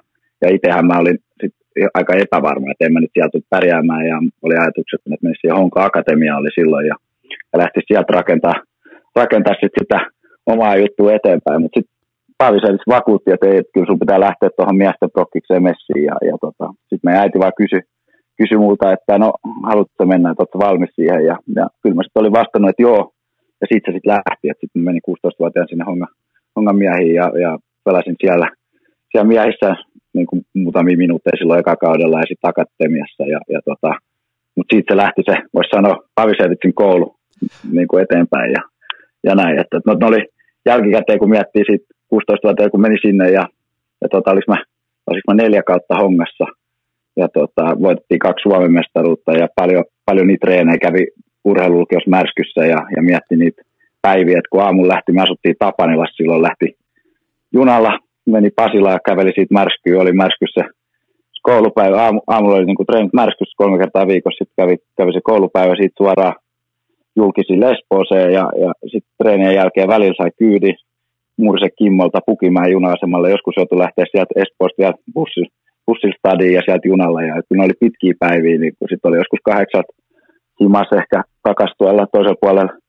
Helsinkiä ja, ja tota, sitten seuraavan päivän homma, homma uusiksi. Kyllä mä oon jälkikäteen näin miettinyt, että, ei, että miten sitä on jaksanut, jaksanut tehdä ja, ja näin poispäin. Mutta oli, se oli sellainen koulu ja, ja iso kiitos siitä Pavisevitsille, että niin näki ja usko muuhun ja, ja tota, lähti, lähti niin rakentamaan ja viemään mua eteenpäin. Että tässä tavallaan tullaan sellaiseen ihan niin kuin normi vaikka pörssiyhtiön bisnesajatteluun tai ylipäätään uranousuihin siinä, että ainahan ei pelkästään piisaa se, että on, on talenttia tai on selkeää paremmuutta suhteessa muuhun markkinaan, vaan joskus tarvii lahjakaskin ihminen, lahjakaskin työntekijä, lahjakaskin johtaja, tarvii sellaisen kuninkaan tekijän, tiedätkö, että et, sulla on se ukko tai, tai tota, nainen, joka avaa sulle kaikki ovet, se työntää joka tiet, se hakkaa pöytää palvereissa sun nimen puolesta, että toi pitää toi jätkä ottaa tähän, toi pitää saada, niin, niin oliko Pavi sulle ikään kuin tällainen, että se, se vaan päätti, että toi on meidän tulevaisuus ja mä kannan siitä kaiken vastuun, että tämä on nyt mun päätös ja mä otan ton nuoren kaverin tähän mukaan ja mä avaan jokaisen oven sille.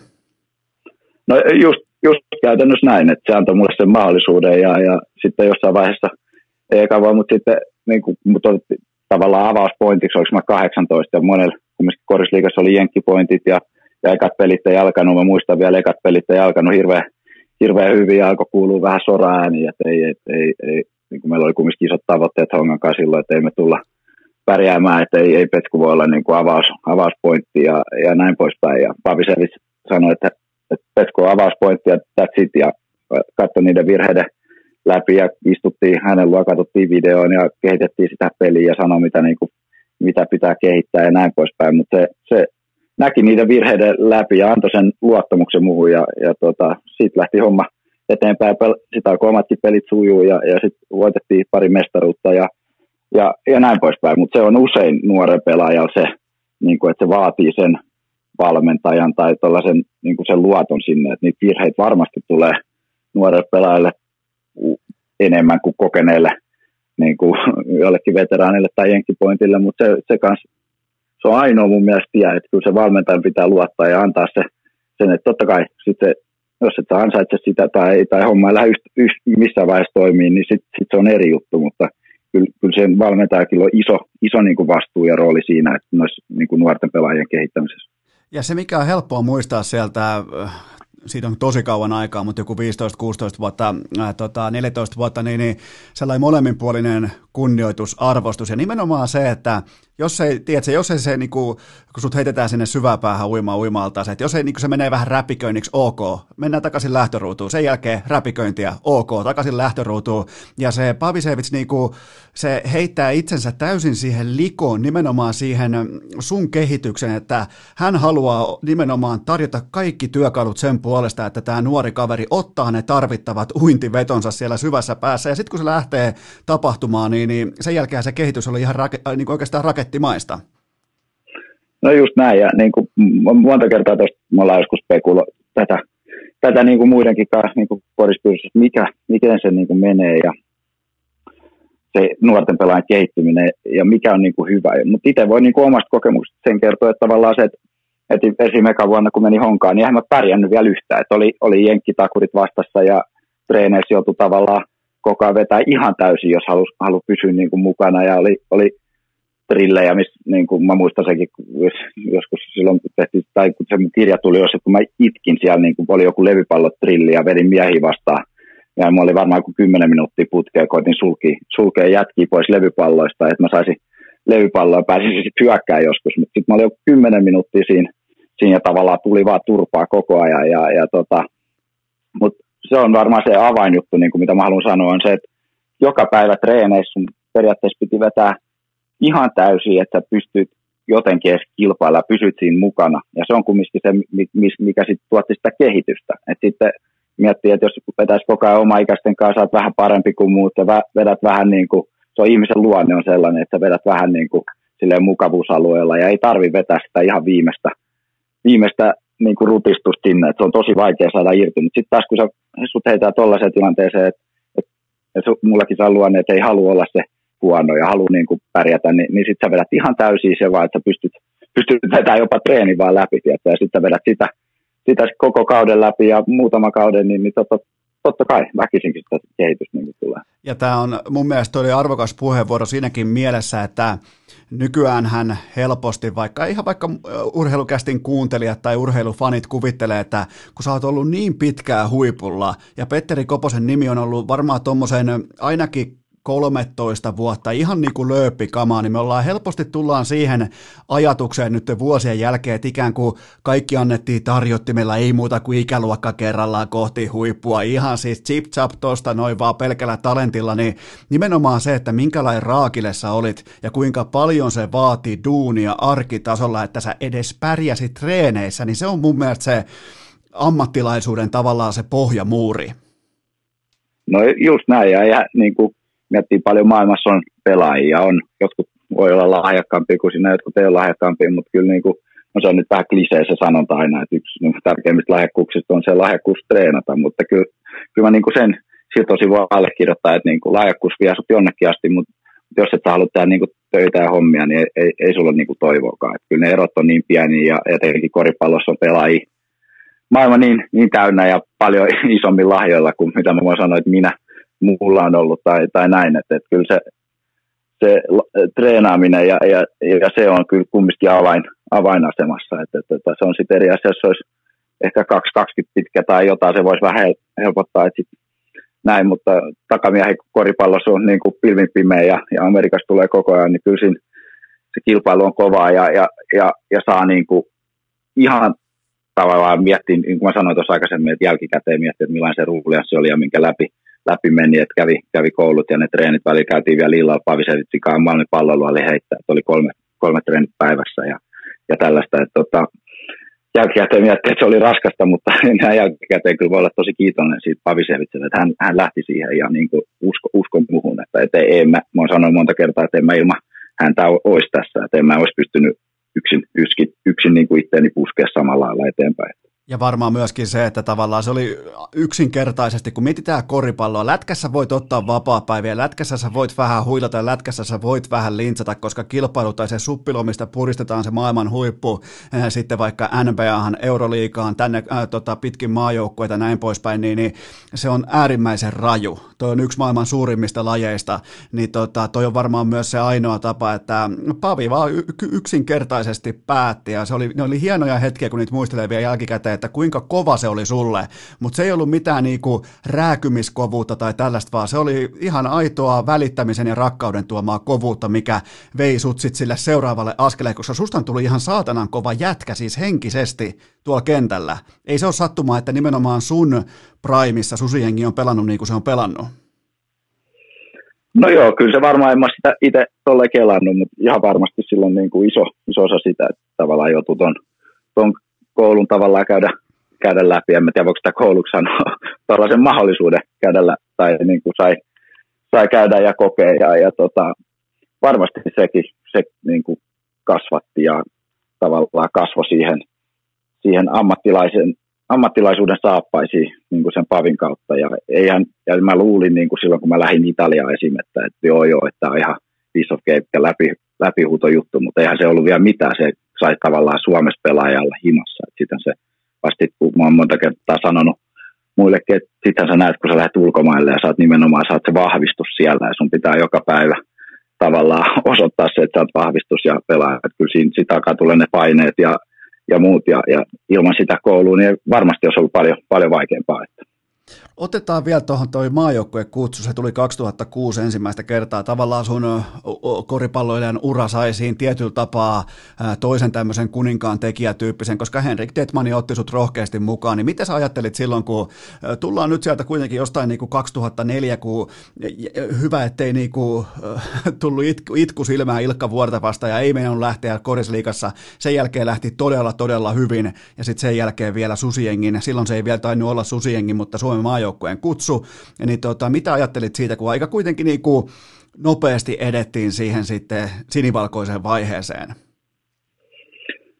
No, olihan se yksi sellainen taas, voisi sanoa jo siinä vaiheessa sellainen unelmien täyttymys, että moni, moni jätkä aina unelmoi siitä, että saa pelaa, pelaa maajoukkueesta ja, ja näin, mutta se tuli jotenkin niin nopeasti kanssa, että mulla oli sitä ennen vielä, oli jo 20 noin EM-kisat tai Bedivision EM-kisat ja, ja siinäkin oli vähän se hauska tarina, että mä olin kaksi vuotta nuorempi kuin nämä just Ilevuodet ja silloin oli Eero Levä, joka oli kans mun yksi sellainen lapsuuden idoli, kun maailman pallohallilla tota, painettiin, painettiin yhdessä ja, ja, ja tota, mä mietin, että eihän mä mahu tuohon joukkueeseen ollenkaan, että, että, tota, että parempi mun olisi ehkä mennä oma ikäisten kanssa niin tuonne EM-kisoihin ja pystyy näyttämään mitä osaa. Ja, mutta sitten noi sai, sai mut ylipuuttua ja menin sinne 20 kanssa kisoihin ja mä sitten pelasin paljon ja pelasin ihan hyvät kisat ja sitten suoraan, suoraan miehiin ja, ja tota, se tuli nopeasti. Ja, mutta vähän samalla lailla kuin tota, sitten Hongakaan, että et, tota, heitettiin kylmää veteen ja jotenkin siellä oppi, oppi selviytyy ja se homma lähti nopeasti rullaamaan ja, ja sai siellä vastuuta ja totta kai se helpotti sitten, että siellä oli Rannikon Teemu, joka oli silloin mulle se ollut se idoli ja ajattelin joskus, että pääsee lähelle Teemu, Teemu Uraani on hieno juttu ja pääsi seuraa Teemu läheltä ja Teemu otti kyllä tosi upeasti mut vastaan ja alkoi alko jeesaa ja opastaa ja muutenkin se maajoukkue touhu on pitkin koko mun, voisi sanoa maajoukkue, että uran aika ollut, se on jotenkin niin spesiaali paikka niin kuin olla. Vaikka että aika moni pelaaja sanoo, että se, se ei ole ihan sellaista vaan niin kuin kaunopuhetta, vaan se on, se on ollut tavallaan niin, niin hieno aika. Siinä on ollut aina kiva mennä ja aina kiva olla, niin kuin treenata yhdessä ja ollut, ollut kyllä siinä mielessä tuo koko maajoukkue on niin huikea, huikea matka ja, ja tota, kyllä se nopeasti lähti, mutta näin jälkikäteen niin sanottuna, että kyllä se oli, se oli hienoa, että pääsi niin aikaisin, aikaisin kanssa sinne mukaan ja pääsi, pääsi näkemään, että mitä, mitä se oli myös sillä tasolla, missä, missä ei ehkä monet muista nyt, että se oli vähän erilaista silloin se Suomen kori, kori, koripallotaso kuin missä me ollaan nyt oltu viime vuodet. Et, et, et silloin ei hirveästi susiengistä puhuttu ja ei oltu arvokisoissa ja, ja pelattiin tuhannelle ihmiselle Vantaa Energia-areenalla Serbia vastaan ja, ja, ja tällaista. Ja, ja se oli aika pientä vielä, vielä silloin, mutta sitten se on niin kuin, tavallaan oli hienoa, että pääsi näkemään senkin puoleen ja sitten jälkikäteen nyt miettiä, että mihin, missä me ollaan tai missä susiengi on ollut viime vuodet ja, ja mitä, mitä arvokisoissa ollaan tavallaan tehty, vaikka se ei nyt en mä tiedä, kaikki nyt sanoo, että me ei ole tehty mitään, mutta mun mielestä me ollaan kumminkin nostettu Suomen korissa aika hyvin, hyvin kartalle ja, ja pelattu, pelattu, niin kuin säkin tuossa sanoit, isos, isos lajissa, niin, niin tota, ollaan, ollaan pystytty vuodesta toiseen taistelemaan, taistelemaan isompien kanssa ja pelattu hyvin, hyvin pelejä ja näin, niin, niin tota, mun mielestä ollaan pystynyt nostamaan korissa sille, sille tasolle, mihin se niin kuin ehdottomasti kuuluu kuinka tärkeä tuolloin oli sulle tämä, voi tietyllä tapaa, että korjaa jos on väärässä, mutta mulle ainakin sun maajoukkueen uran sellainen vähän niin kuin statement-ottelu tai sellainen, että I'm here, mä oon täällä nyt, kattokaa tätä, niin, niin oli se Italia-matsi. Se taisi olla EM-karsinnoissa, niin, niin osuko tässä arvio oikein se, että se oli vähän sulle sellainen, niin kuin, että hei, tässä, tä, tä, tätä on tulevaisuus, tässä on mun taso.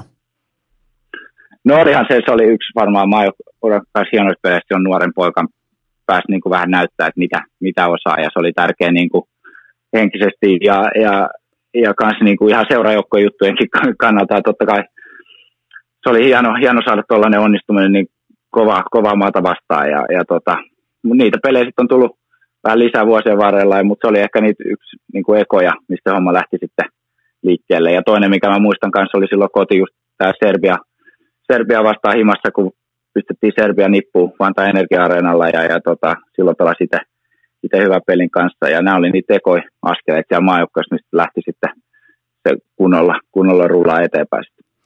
Hypätään tähän NBA-drafti kesään, se kiinnostaa mua näin jälkikäteen, koska nyt on aika paljon niin kuin vettä virrannut sen jälkeen, mutta täytyy myöntää, että itse tuolloin 2007, niin, niin ne oli ihan mun ensimmäisiä tällaisia vähän isompia kansikuva-tyyppisiä juttuja silloin se urheilulehteen, niin, niin, niin silloinhan mua jännitti hirveästi, että no niin nyt mulla on Koposeen yhteys, että nyt tämä on se tullut, että nyt on jumalaut Koponen ja mua jännitti ja sua jännitti, niin huomaatko miten ollaan kehitytty, kumpaakaan jännitä yhtään enää 13 vuotta myöhemmin. No joo, kyllä, on muutama, muutama vuosi vyöllä jo, niin näkee vähän eri lailla asioita. Okei, mennään siihen kesään. Se on hyvin mielenkiintoinen vielä näin jälkikäteenkin. Ja lopultahan meni sitten Portlandiin sun pelaaja-oikeudet Filadelfian kautta, niin, niin äh, sä olit totta kai paikan päällä. Äh, millä mielin sä nyt muistelet nimenomaan sitä draftia? Miten se näyttäytyy sun niinku, näissä noita, muistelmissa?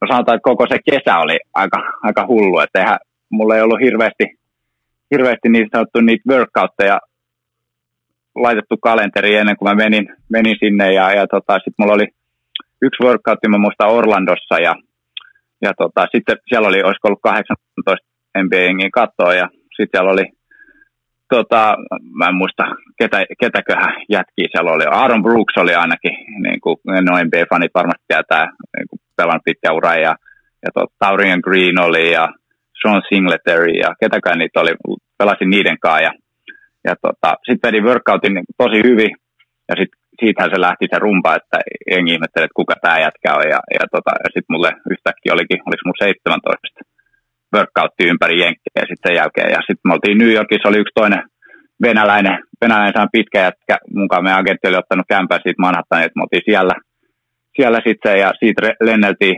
ympäri jenkkejä, ja 17 mä tein, ja meni, meni hyvin, ja ja näin poispäin. Ja sitten mietittiin vaan, että no jäädäänkö draftiin vai, vai ei. Ja sitten mulla oli sellainen tilanne, että mulla oli Bostonilta niin kuin lupaus, olisiko niillä ollut 30 eka vai 30 toka pikki niin kuin toka kierroksella.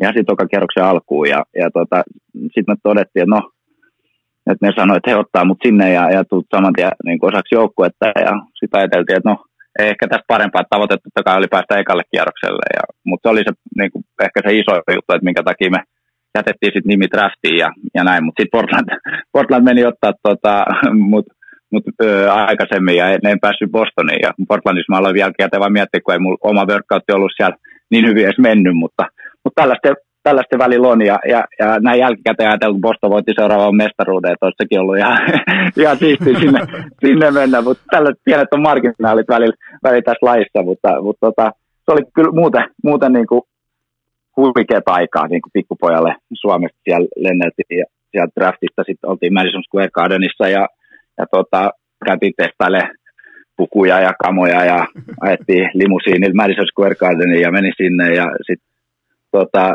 draftista saman tien sitten lähdettiin Greg Odenin kanssa Portlantiin sitten yksityiskoneella ja Pavisevits oli mukana tosiaan ja ne, ne istui siellä koneen takaosassa, jossa pikkupaikoilla meillä oli kunnon kun omat, omat tuolit ja kyllä siinä oli Suomi, Suomi-poika vähän ihmeessä, että missä mis nyt ollaan ja, ja siitä, siitä lähti sitten ja, ja tota, öö, mutta ei, en mä niinku, mä voin sanoa, että sekin oli niinku rankka kesä, jotenkin sumussa mä menin niinku hevosella lailla tavallaan siitä treenistä treeniin, lenteli ympäri, ympäri jenkkiä, koitin vain vetää hyvät treeniä ja antaa hyvät, hyvät näytöt siellä ja, ja tota, ja sitten loput, loput tuli varaus ja olihan se niin kuin unelmien täyttymys, mihin ei niin kuin itse ollut, ollut voisi käytännössä sanoa uskonut periaatteessa. Se oli jotenkin niin kaukasta, tiedätkö, tiedätkö miettiä, että tulee, tulee varatuksi NBA, mutta siitä ne ovet sitten aukesi ja, ja tota, se sitten oikeastaan avasi, avasi koko mun uran niin sanotusti, että niin, niin no, siellä, siellä, siellä niin kuin Jenkkien, Jenkkien suunnassa ei auennut niin kuin siinä vaiheessa, sitten, mutta voisi sanoa, että se sitten avasi kaikki ovet Euroopassa ja lähti sitten rakentaa niin kuin uraa, uraa siinä vaiheessa sitten Euroopassa. Sulla vaihtui tavallaan niin kuin Kehä Kolmosen bussisahaaminen vaihtui sitten tähän lentokonesahaamiseen Manhattanilla pääkallopaikka. Ne. Sieltä lennetään pitkin jenkkejä ja tulee drafti, tulee uusia pukuja, tulee maailman kuuluisia GM-ja päävalmentajia jutulle ja tulee yksityiskone, jolla lennetään ykkösvarauksen kanssa Portlandiin. Niin miten sä pidit sun pään kasassa? Toi kuitenkin toi, toi nousu, toi rakettimainen tavallaan niin kuin uuteen tähteyteen tottuminen, jopa niin, kuin niin sanotusti Suomessa seiskatasolle, niin tota, miten sä pidit sun pääkopan kasassa?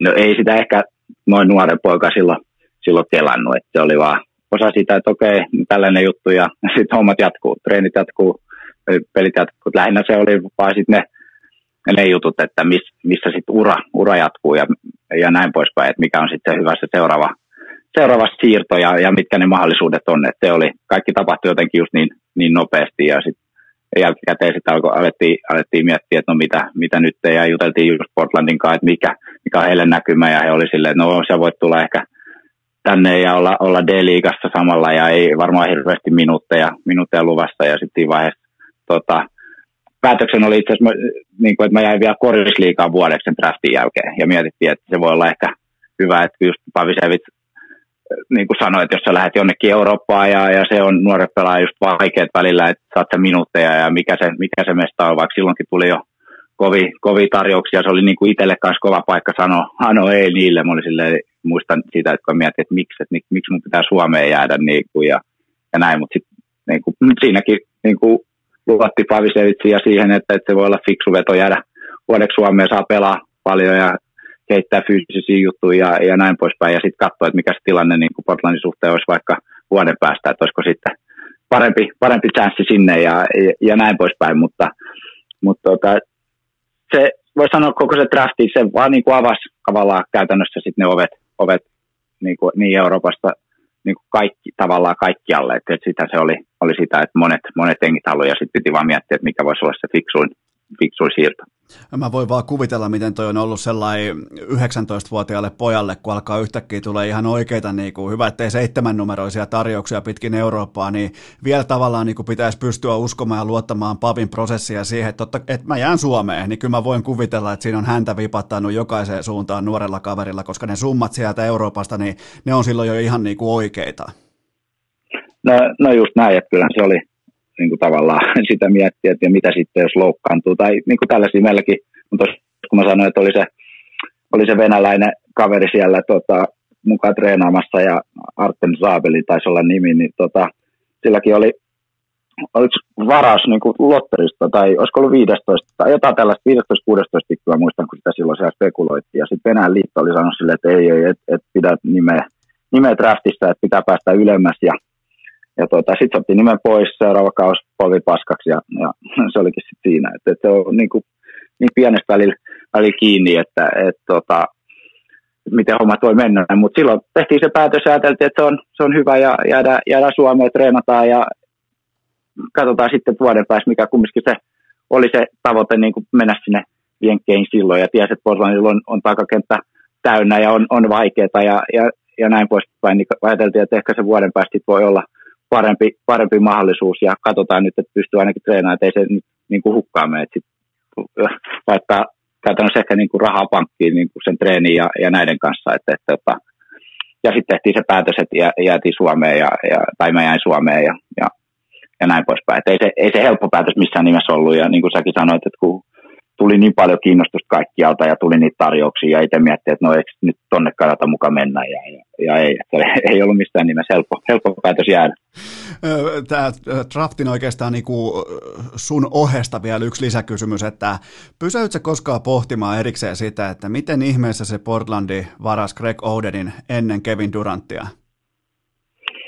no toi on ihan hauska silloin, kun tehtiin niitä workoutteja ja sitten oli ne haastattelut kanssa siinä, niin aina yksi kysymys oli monessa mesta, että jos saisit niin kuin GM, niin kumman saattaisit Durantin vai tuota, Odenin, ja mä, mä muistan, että mä aina vastasin Durantin, koska mä jotenkin, no totta kai jotenkin oma peli, se oli niin isompi, mutta jotenkin saa rak, rakkaus siihen, miten se pelasi, pelasi korista ja, ja näin, mutta en tiedä, se oli, ja sinne varmaan vähän sitä katu, katu jälkikäteen aika myöhemmin, että Durant on vetänyt aika huikea, totta kai Oudenkin, jos olisi nyt terveenä, niin olisi ollut tällainen pelaaja ehkä, mikä olisi voinut dominoida monet, monet vuodet, ja nekin sanoi sitä, että ei tuollaisia pelaajia ole, joka, joka draftissa isoja, ne, jotka pystyy ehkä sitä, sitä tota, peliä samalla dominoimaan ja, ja näin, mutta ne marginaalit on pienet ja sitten katsoo jälkikäteen, että mi, mi, miten Odeni ura loukkaantumisia vaan ja, ja tota, ei kestänyt paikat ja, ja Durant sitten ollut ja, ja no, ei varmaan tarvitse jengille selittää Kevin Durantista.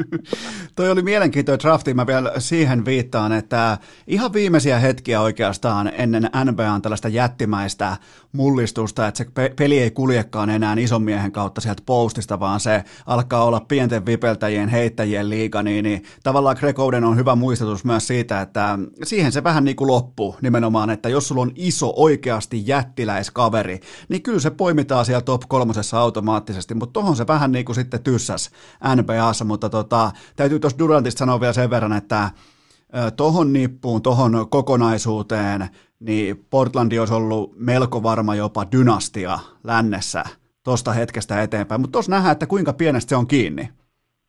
No se on, se on just näin, ja kyllä mä muistan silloin, kun Brandon Roy, silloin noin jengi muistaa, oli silloin käsi, kanssa hänellä oli pahat polvivammat, mutta oli niin mä pääsin siellä treenissä, kun pääsin sen kanssa vetää näkee, miten se pelaa, niin se oli jotain niin käsittämättömän kaunista se, se midrange hypäri ja, ja se, miten se sai se, se oma mesta ja tonti siihen aikaan ja pystyi ottaa sitten heiton ja, ja se oli niin kuin, siihen Durantia kylki. Se olisi niin kuin, olisi, no, sitä voi aina urheilussa välillä jossitella ja miettiä, että miten, miten näistä mennyt, mutta tavallaan se, ne marginaalit, niin kuin sanot, on pieniä ja, ja se on hyvä, niin kuin huomio, että miten pelikin on muuttunut näinä vuosina, että se on mennyt ihan eri, eri suuntaan, että no isot, isot on vähän niin kuin, ei nyt kuollut sukupuuttoon, mutta, mutta peli menee koko ajan enemmän siihen, että isot kaikki osaa heittää ja liikkuu hyvin ja, ja näin, ja pystyy pelaamaan pallon kanssa, ja että pelikin on muuttunut näinä vuosina tosi, tosi paljon. Otetaan vielä tämä ylipäätään tämä koko NBA-ovi, sen aukeaminen, sen kiinni pysyminen. Siinä oli kesäliikaa, siinä oli myöhemmin oli sitten pelaaja, pelaajaoikeuksien siirtymistä ja näin poispäin. Sun ura eteni, eteni, eteni ja sä teit tähän päivään lukien ihan uskomattoman hienon uran, joka jatkuu tästä päivästä vielä eteenpäin vuosia, vuosia, vuosia. Mutta jos nyt pitäisi tehdä NBAn tiimoilta jonkinnäköinen tilinpäätös tai yhteenveto, niin miten sä pohdit tätä, että jäikö joku kortti jossain vaiheessa katsomatta? No en, ehkä, ehkä niin kuin jälkikäteen ainoa, mitä niin kuin mä mietin, on se, että olisiko pitänyt silloin nuoren poikan mennä jo sinne ja koittaa sen D-liikan tai jotenkin, että sit seilaa niin kuin sitä kahden, kahden joukkojen, mutta en mä jotenkin kokenut sitä itselle niin kuin hyväksi ja, ja sitten se onkin jo välillä sellaista, että ikinä sitä mahdollisuutta ja, ja NBSkin on vähän, vähän niin, että no se on mahdollisuuksien liikaa. No Jeremy Linnun kanssa siitä hyvä, hyvä osoitus, että se oli silloin, kun oli NBA lokautti, niin se oli jo tulossa Italiassa, silloin itse pelasi Italiassa, ne oli tulossa sinne häntä päin joukkueeseen Teramoa ja nukku kaverin sohvalla ja sitten lokautti loppui ja pari jätkää loukkaantui ja sen jälkeen onkin sitten historia pelasi pari aika huikeat peliä ja, ja tota, et se on välillä pienestä kiinni, mutta en mä, kyllä mä aina, aina kun olen tehnyt jotain päätöksiä niin kuin oma uran kanssa, niin on miettinyt niitä hyviä ja huonoja puolia tehnyt sen päätöksen, eikä sitten ole niin kuin jossit, jossitellut, että et tota, koittanut tehdä sen oman uran kannat omasta mielestään ja totta kai niin kuin taustavoimia niin kuin jutellut ja miettinyt, niin sen, sen niin kuin parhaan, parhaan ratkaisu. Et totta kai se, että olisiko silloin nuoren poikan silloin pitänyt kovemmin koittaa sinne mennä ja jättää nämä Euroopan diilit vielä otta, ottamatta ja, ja näin, mutta siinäkin, jos oli jo yhden vuoden sanonut ei, ei Euroopassa nä, näille tarjouksille, niin ei sitten enää riittänyt kyllä enää nuoren puolella. Ajattelin, että no nyt on kyllä pakko, pakko lähteä katsoa, katsoa tämä kortti ja, ja, oli niin hyvin, hyvin silloin jo tarjouksia pöydällä, että, että niin kuin mä sanoin tuossa, että drafti oli tavallaan avannut sen, että ei joutunut ihan pohjat lähteä rakentamaan sitä Euroopan uraa, vaan pääsi jo tavallaan suht hyvä, hyvä asemaa ja, ja tarttu sitten siihen ja, ja näin. Ja sitten no, sit myöhemmin, kun oli, oli Venäjällä, niin, niin sitten aukeskin se NBA-kortti, mutta sitten oli tavallaan jo jotenkin vähän niin kuin liian korkealla tasolla Euroopassa, eikä riittävän hyvä NBAihin, tiedätkö? Niin. Se oli vähän niin kuin siinä, siinä välissä, että sitten se oli vaan ehkä taloudellisesti, no nyt voi sanoa suoraan niin kuin, vähän niin kuin rahan takia jotenkin olisi ollut niin tyhmää lähteä, lähteä silloin, silloin sinne ja, niin. ja näin. Ja, ja siinäkin, jos olisi ollut pidempi diili kuin ehkä yhden vuoden lappu tarjolla, niin sitten voi olla, että tilanne olisi ollut toinen, mutta kun sitten oli yhden vuoden lappu lähteä sinne, tai sitten oli just tehnyt uuden jatkodiilin Venäjällä, niin kyllä sitten kääntyi, kääntyi kelkka siihen, että jäätiin, jäätiin sinne. Että, mutta ehkä tuosta vaan se, että varmaan silloin nuorempana, niin jos niin kuin sen kortin on halunnut, halunnut katsoa niin kuin enemmän vielä, mutta en mä, jälkikäteen mä väitän, jos se olisi ihan sama päätös edessä, niin en mä tekisi yhtään mitään, mitä toisella.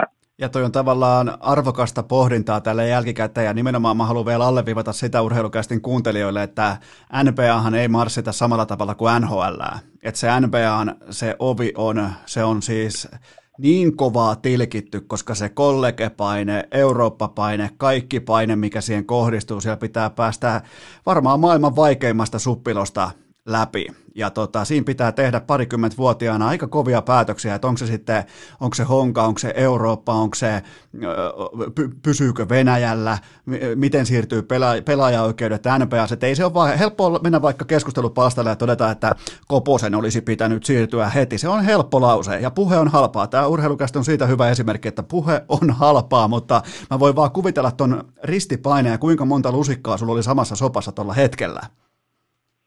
No ju, just näin, ja sitten itsekin oli kumminkin siinä mielessä tavallaan myös realisti, että jos mä olisin pienen poikan tai nuoren poikan sinne mennyt, niin en mä, mitkä ne realistiset jutut olisi, mä päässyt siellä hirveästi pelaamaan, miten pelit olisi mennyt, ja, ja ei se tavoite ollut ikin se, että no mä menen edes ehkä penkille istumaan, että no jes, mutta et, et se tavoite oli tavallaan viedä itseäni koko ajan eteenpäin ja kehittyä, ja sitten tavallaan Euroopassa vähän, sit, sit vähän myöhemmin pääsi sellaiseen asemaan, missä, niin kuin mä tuossa kävin läpi, että oli tavallaan niin hyvässä asemassa Euroopassa, että se oli tosi vaikea siinä tilanteessa ehkä lähteä, lähteä jenkkeen, että ei ollut sitten taas sinne riittävän, riittävän hyvä vielä, että olisi sieltä saanut saa sen niin jotenkin kilpailukykyisen tiedätkö, tarjouksen Euroopan kanssa. Ja tähän aikoihin suurin piirtein myös meidän molempien erittäin hyvä ystävä Sasu Salin antoi sulle lempinimen Miljonääri Koponen. Niin siinä, siinä saa myös kuuntelet vähän osviittaa, että on todella vaikea lähteä. Mä vaan niin peilaan sitä, että jokainen voi kuvitella vaikka, että vaihtaako miljoona tilinauha vaikka epävarmaan kahden ja puolen sadan tonnin joku Deleakue tilinauhan. Jokainen voi puntaroida, se, sekin on ehkä yläkanttiin se summa Deleakuen tiimoilta, joten tota, jokainen voi kohdallaan puntaroida, että, että kumman valitsis. Ja mä olisin tehnyt, ja mä silloin sen sanoin jo, mutta mä olisin tehnyt täsmälleen saman päätöksen kuin sä.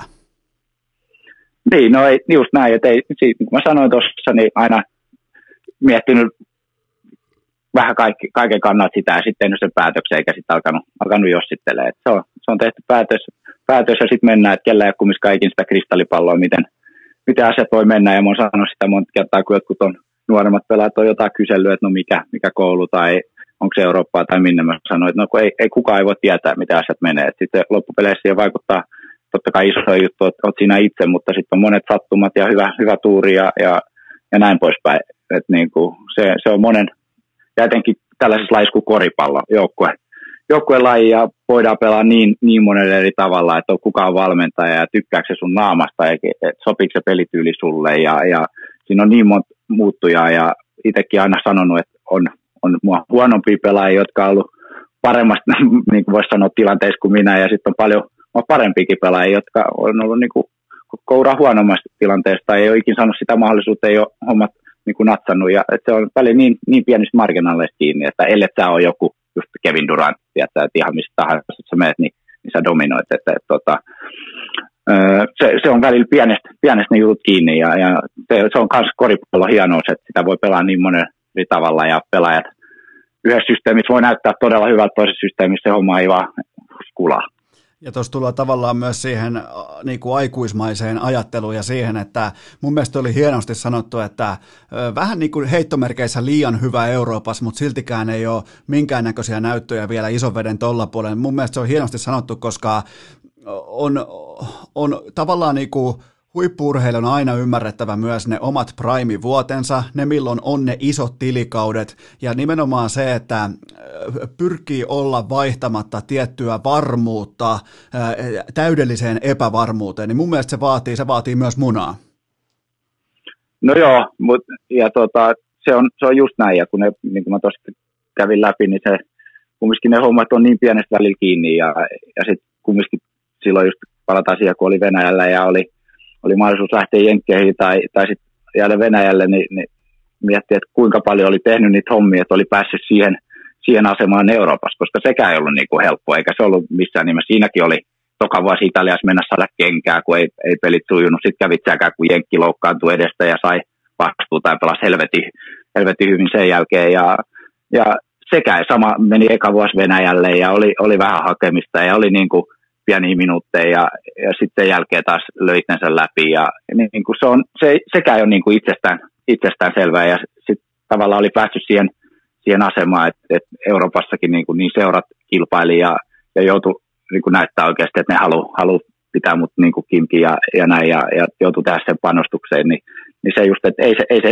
helppo päätös silloinkaan ollut, koska kyllähän NBA on NBA ja sinne tavallaan oli se, itsekin, itsekin halusi, että halusi päästä sinne koittamaan, mutta siinä vaiheessa tuli se jotenkin se realisti Petteri sieltä jostain esiin ja, ja, ja mietti, mietti jotenkin, mikä, mikä on niin fiksuinta periaatteessa, eikä mennyt pelkästään ehkä vaan se sydän, sydän edellä. Toi on kyllä kova toi realisti Petteri, mutta, tota, mutta siis tällä niin kuin on ehkä viimeinen poiminta vielä liittyen tähän NBA-aiheeseen on se, että sun prime-vuosina silloin, kun sä olit oikeastaan niin tuossa, ja totta kai se voi tulla se prime koska tahansa myös takaisin, sitä mä en sano, mutta noina prime-vuosina vaikkapa tota Venäjällä, niin, niin kyllähän sut olisi voinut heittää tuommoiseen ainakin kymmeneen NBA-joukkueeseen ihan suoraan, pyörittämään suoraan sen joukkueen pallollista peliä. Tämä on siis vaan mun arvio, koska siellä oli siis siellä oli sellaista suhaajaa pallossa kiinni, että mä olisin koska tahansa ottanut ennemmin Koposen kuin, kuin tota, näitä alemman korin pelaajia sitten NBAsta. No mutta nyt toi, toi, mihin niin palataan tuossa, että, että siellä on paljon pelaajia, jotka sitten on, on käynyt koittaa NBA, ei ole niin homma lähtenyt, kun tullut Eurooppaan, ja sitten ei ole täälläkään niin skula, skulannut ja ei ole löytänyt sitä mestaa. Ja kun se, se on kumminkin niin pienestä, pienestä kiinni se, se juttu, että kyllä tietää, että itse niin parhain vuosin varmasti olisi, olisi pystynyt siellä, siellä pelaamaan ja, ja näin, mutta se ei, se ei ollut siinä vaiheessa sitten se kysymys ja se mahdollisuus ei ikin, ikin auennut. Ja, ja tota, kyllä mä oon ihan, ihan sinut sen kanssa, että mä tein ne, ne päätökset, mitkä mä teen. Ja, ja tota, ollut, ollut muuten niin kuin hieno, hieno ura ja saanut pelaa, pelaa Euroliigassa monta vuotta Euroopan huipulla ja, ja näin, että et, et Eh, niin kuin mä sanoin tuossa aikaisemmin, niin en mä tekisi mitään päätöstä eri lailla. Otetaan tähän kiinni tähän äh, Petteri Koposen aika massiiviseen eurokiertueeseen. Se lähti liikkeelle Italiasta, sen jälkeen Venäjää, Espanjaa ja nyttemmin sitten Saksaa. Niin, äh, kerro mulle joku sellainen, niin kuin, miten voisi sanoa, päällimmäisin muisto. Se alkaa olla vähän jo tuollaista 12-8 vuotta vanhaa muistelua. Niin mikä on päällimmäisenä mielessä nimenomaan Italiasta ja Virtus Bolognasta? No mikäkään, varmaan, no tuosta käytiin aika hyvin sitä, sitä läpi, että silloin toka, toka vuotena sitten mut nimettiin, tota, tai kolmanten vuoteen mut nimettiin kapteeniksi ja sitten toka vuoteen tavallaan se, että mä tiesin, mä kävin tuossa läpi vähän sitä, että ei ollut helppoja alku ja, ja se oli vähän hakemista ja ammattilaisuus, mitä se on ja se, että sun pitää illasta toiseen näyttää ja pelaa hyvin ja sitten toka vuonna pääs, pääs lyömään itsensä niin tos, siellä läpi ja pelasi hyvän, hyvän niin kuin sen loppukauden ennen kuin sitten jalkapöytä murtui, mutta, mutta se niin kuin avasi sen, sen ovet, niin, niin tota, varmaan ne sitten se kolme, neljä, neljä vu- tai kolmas ja neljäs vuosi Italiasta, niin ne oli ne vuodet, mitä muistelee, että pelasi kyllä hyvällä tasolla ja, ja, ja hyvin, ja mikä se asema oli joukkueessa, ja, ja tavallaan sitten oli tullut jo siinä vaiheessa toinen, toinen koti siitä Poloniasta, ja tunsi, tunsi ihmiset, ja, ja nautti siellä arvostusta, niin se, ne on varmaan ne päällimmäiset muistot. Ja kyllä se Italia, se, näin jälkikäteen voisi sanoa, että se on se ruokakulttuuri, mikä, mikä edelleen lämmittää mieltä. Tota, kuinka vaikea on päästä tuommoisesta, vähän niin kuin sanoit jo, että se on sulle toinen koti ja siellä on se arvostus, siellä on se kulttuuri, siellä on se oikeastaan kaikki, mitä kenties huippurheilija voi toivoa uraltaan, mutta sen jälkeen sua arvostetaan rahalla. Niin onko se vaikea päätös siirtyä sitten sieltä vähän niin kuin kodista tuntemattomaan kolkkoon, kylmään maailmaan, eli Venäjälle, Moskovan tuntumaan ja Himkin paitaan?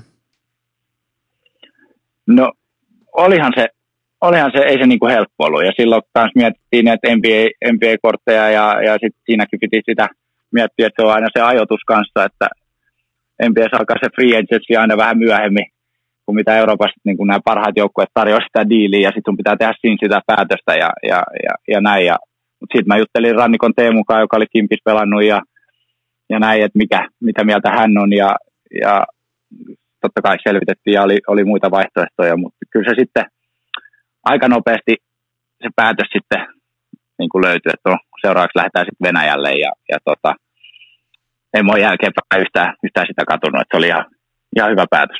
Mikä oli sulle sellainen tervetuloa Venäjälle tyyppinen hetki, koska tässä on ollut paljon vaikka KHL-pelaajia vieraina, niin niillä on aina joku pikku tarina liittyen siihen, että miten itänaapurissa hoidetaan asioita, niin onko sulla joku sellainen tarina mielessä, minkä voisi kertoa, että tervetuloa Venäjälle?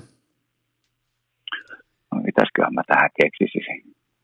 Öö, no ei mun nyt suoraan tule mitään sellaista ihme. Kimpis niin päällimmäisen paljon oli hoidettu kyllä asiat tosi ammattimaisesti ja hyvin, mutta ehkä sitten taas silloin eka vuonna meillä oli talousvaikeuksia, että se voi ehkä kertoa Venäjä, Venäjästä sitä, että yhdessä vaiheessa oli kolme, kolme kuukauden palkkaa ei ollut, ollut tullut ja, ja sitten mietittiin, että no mitä, että mennäänkö me lakkoon vai mitä tässä tapahtuu. Ja, ja siinä, siinä mietittiin, että, että niin meneekö seuraalta. Ja kaikki, jotka tietää, niin Venäjä välttämättä tuo urheilu ei ole ihan niin kuin sillä vakaimmalla pohjalla, että ei, ei ole niin kuin lipputuloiden tai näiden kanssa välttämättä ihan, ihan niin kuin tekemistä. Ja, ja, ja näin, mutta se oli yksi sellainen. Ja sitten oli Moskova-alueen oli vaalit.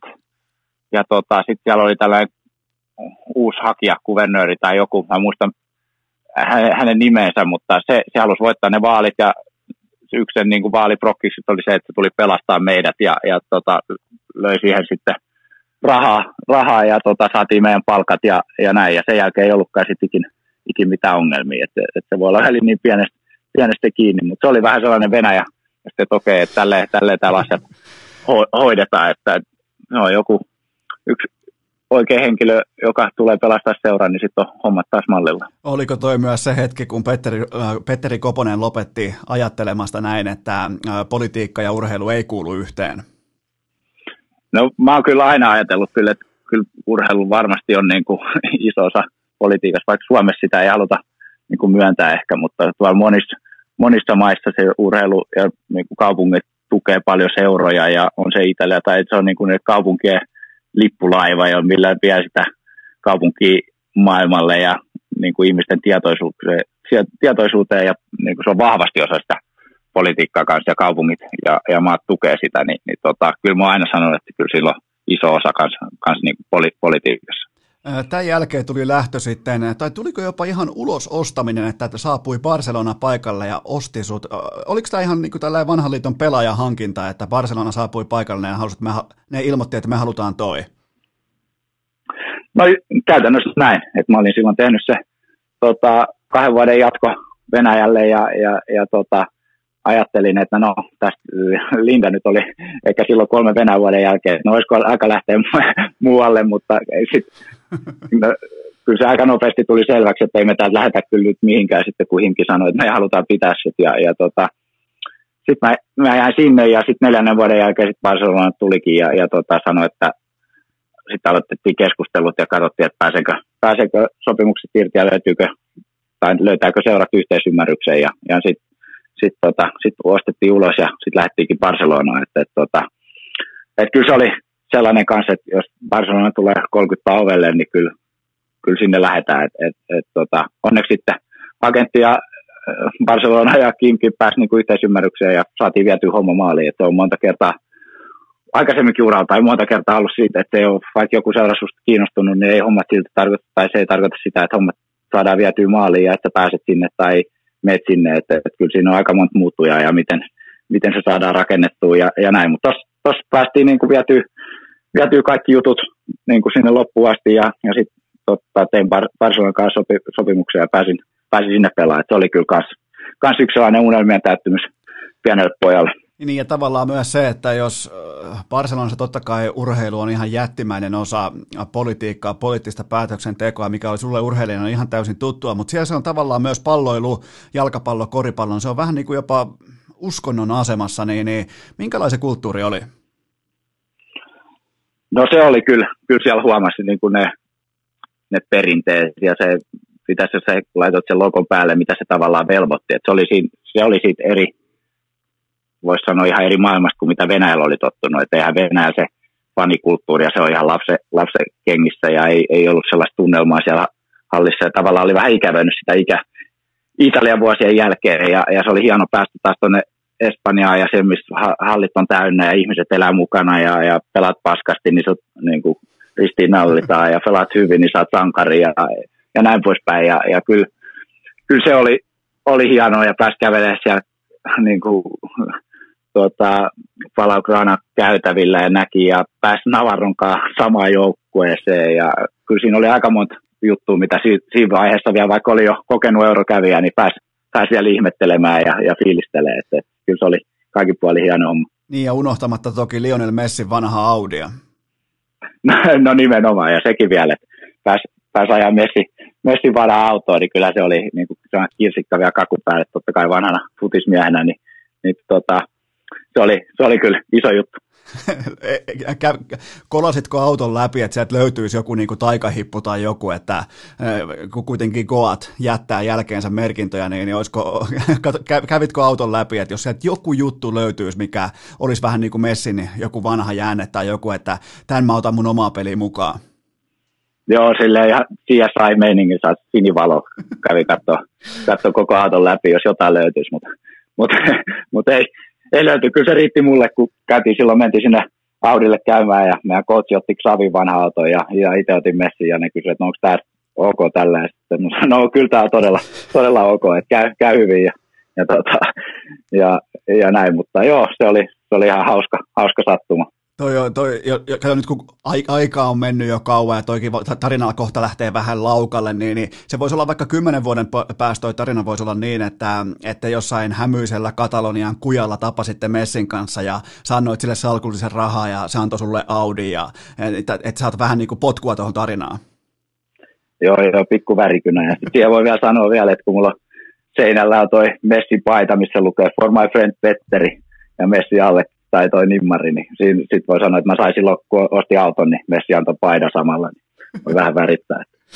se, se, se, on kyllä kova, kun on Messin auto, mutta siellä oli myös totta kai tämä todella järkyttävä auto-onnettomuus sitten syyskuussa 2016, niin, niin tota, mi, mi, se oli siis, se oli, se kyllä pysä, laittoi vähän niin kuin itse kunkin aika lailla niin kuin pysähdyksiin, niin mit, mit, mit, miten, sä, mit, miten sä kohtaat sen nykypäivänä sen järkytyksen, mikä siitä tuli?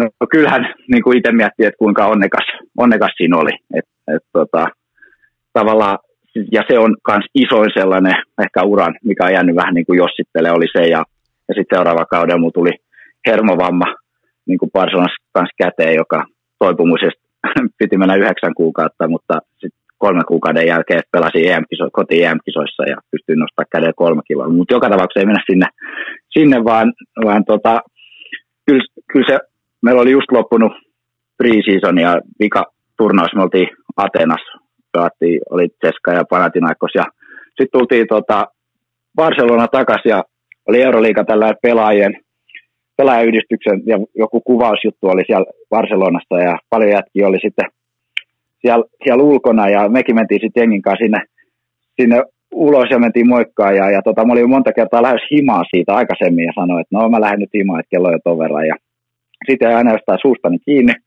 En päässyt, päässyt himaan ja sitten tota, loppupeleissä, kun lähdin sitten menee ja otin taksin, niin sitten seuraava muistikuva on siitä, kun heräsin, heräsin sairaalasta ja, ja tota, sanotaan, että olet ollut auto-onnettomuudesta ja, ja näin poispäin. Ja, ja 16, 16 tikkiä tuli päähän, päähän ja, ja tota, jälkikäteen ne sanoi, että mulla oli turvavyö taksissa. Et itsekin miettii monta kertaa on mennyt taksiin niin, että sä et ole laittanut sitä turvavyötä päälle. Ja, ja tällä kertaa olin laittanut ja, ja tota, se sitten todennäköisesti seivas, seivas mun hengen ja, ja, ja sitten tota, kaikki, kaikki niin kuin meni, meni hyvin, mutta olihan se rankka tavalla, että kun oli just tehty kova määrä hommia ja oli valmis kauteen, niin sitten tuli, tuli ja sitten alustava arvio oli, että kolme kuukautta menee ennen kuin on takaisin kentillä ja, ja tota, kolme ekaa viikkoa en mä pystynyt oikein nosta, nosta sängystäkään ylös, kun alkoi heti pyörittää kivistää päätä, että se oli sellaista, saanut katsoa kännykkää ja lukea mitään, että piti antaa niin kuin aivojen levätä ja, ja näin poispäin. Se oli tavallaan rankkaa, rankkaa aikaa, aikaa silleen ja sitten kun miettii, että milloin pääsee takaisin treenaamaan ja totta kai oli kovat, kovat halut päästä kentälle ja näyttää, oli päässyt Barcelonaan ja, ja näin, niin, niin se oli. Sitten se meni viisi viikkoa, mä olin ulkona. Mä vedin yhdet, meillä oli paljon loukkaantumisia silloin Barsankaan ja, ja tota, sitten kootsi kysyi, että no pystyt sä jeesaa ja, ja tota, sitten oli täällä Masa Vartiainen Suomesta, joka Formula jätkien kanssa tehnyt paljon kans juttuja, niin se tuli käymään Barcelonassa ja tehtiin testejä ja katsottiin ja silloin juttelin Masan kanssa, että no miten, mitä mieltä ja, ja se sanoi, että no kyllä nyt kaikki näyttää ihan, ihan hyvältä ja, ja, ja tota, vedin yhdet treenit kakkosengin kanssa ja yhdet treenit sitten tota, ykkösengin kanssa ja sitten olikin eka Euroliigapeli ja meni, meni kentälle. Sitten se sitten lähti, lähti, mutta meillä oli niin paljon loukkaantumisia, että tavallaan ei, ei ehkä ollut ihan täydesiskus vielä, kun pääsi, pääsi pelaamaan, mutta on onnettomuudessa pää, pää oli kunnossa ja ei, ei jäänyt siitä mitään isompia, isompia juttuja, että, että se oli kyllä jälkikäteen kyllä todella onnekas ja ei niin kuin ole jäänyt mitään kammoja autoilua tai tällaista, tällaista kohtaa, että ehkä se on sekin, kun ei itse nähnyt sen toisen, se oli huumekuski, joka veti toisen auton kylkeen ja siitä kimposi siihen muuhun taksin kylkeen ja, ja näin poispäin, niin ei nähnyt sitä tulevaa, vaan, vaan sitten heräsi vaan sieltä sairaalasta, niin ei sitä mietti vaan, että kiitollinen oppi ehkä arvostaa niin pieni juttu, että ei kaikki ole, olekaan aina niin tavallaan yksinkertaista just, just näin, että miettii niitä ihan joka päiväisiäkin juttuja ja koittaa niistä repiä ehkä enemmän iloa, että totta kai se avasi siinä, siinä mielessä vähän silmiä ja oppi arvostaa ihan niitä pienempiäkin juttuja enemmän. Ja nimenomaan just se, että se alkaa pitämään tiettyjä asioita erittäin voimakkaasti itsestäänselvyytenä, niin varmaan toi oli sulla sellainen hetki, minkä jälkeen sitten jokaisesta treenistä, ottelusta, El-klasikosta nauttiminen, niin totta kai ripaus enemmän kaikkea, totta kai puhumattakaan perhearjesta ja näin poispäin. No, no just näin, että sä kiteytit hyvin, että kyllä sitä oppi ihan niin kuin sitä joka päivästä elämää arvostaa ihan eri lailla. Sieltä sitten, on, on, onko muuta jotain, tämä oli tosi, tämä oli jättimäinen tämä siirto Barcelonaan, tässä oli tämä, tota, tämä järkyttävä hetki tässä välissä, se päättyi sitten siirtoon Bayern Müncheniin, mutta onko jotain vielä todettavaa Barcelonasta liittyen siihen, että miten siellä kulki, miten siellä meni, siellä oli nimenomaan näitä kentän ulkopuolelta tulleita vähän niin kuin loukkaantumishuolia ja sitten totta kai tämä autokolari, mutta minkälaisen yhteenvedon sä annat sun Barsa-ajasta?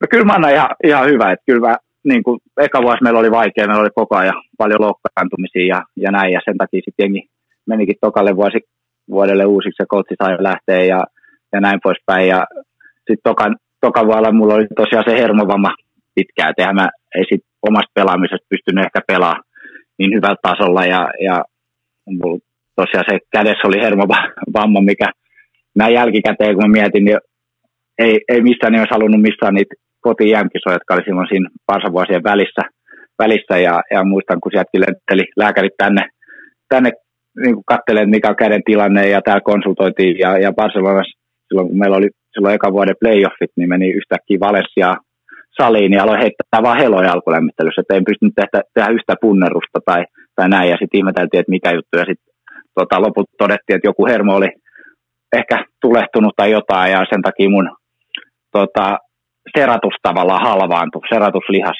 tuosta kädestä ja, ja ei, ei, ei sit heittämisestä tullut oikeastaan mitään. Ja sen takia siinä välissä ehkä ne kotijäänkisat, mihin oli niin kova halu ja hinku pelaa, oli ehkä mä nostan niin kuin yksi uran kovimpia suorituksia. että et, tota, miten mä, jos mä normaalisti heitän ehkä 8, 9, 10, 10, jos mä heitän kolkkeja, niin silloin mä heitin EM-kisat alkoi niin 2 10, 1 10 niin kuin kolmosia.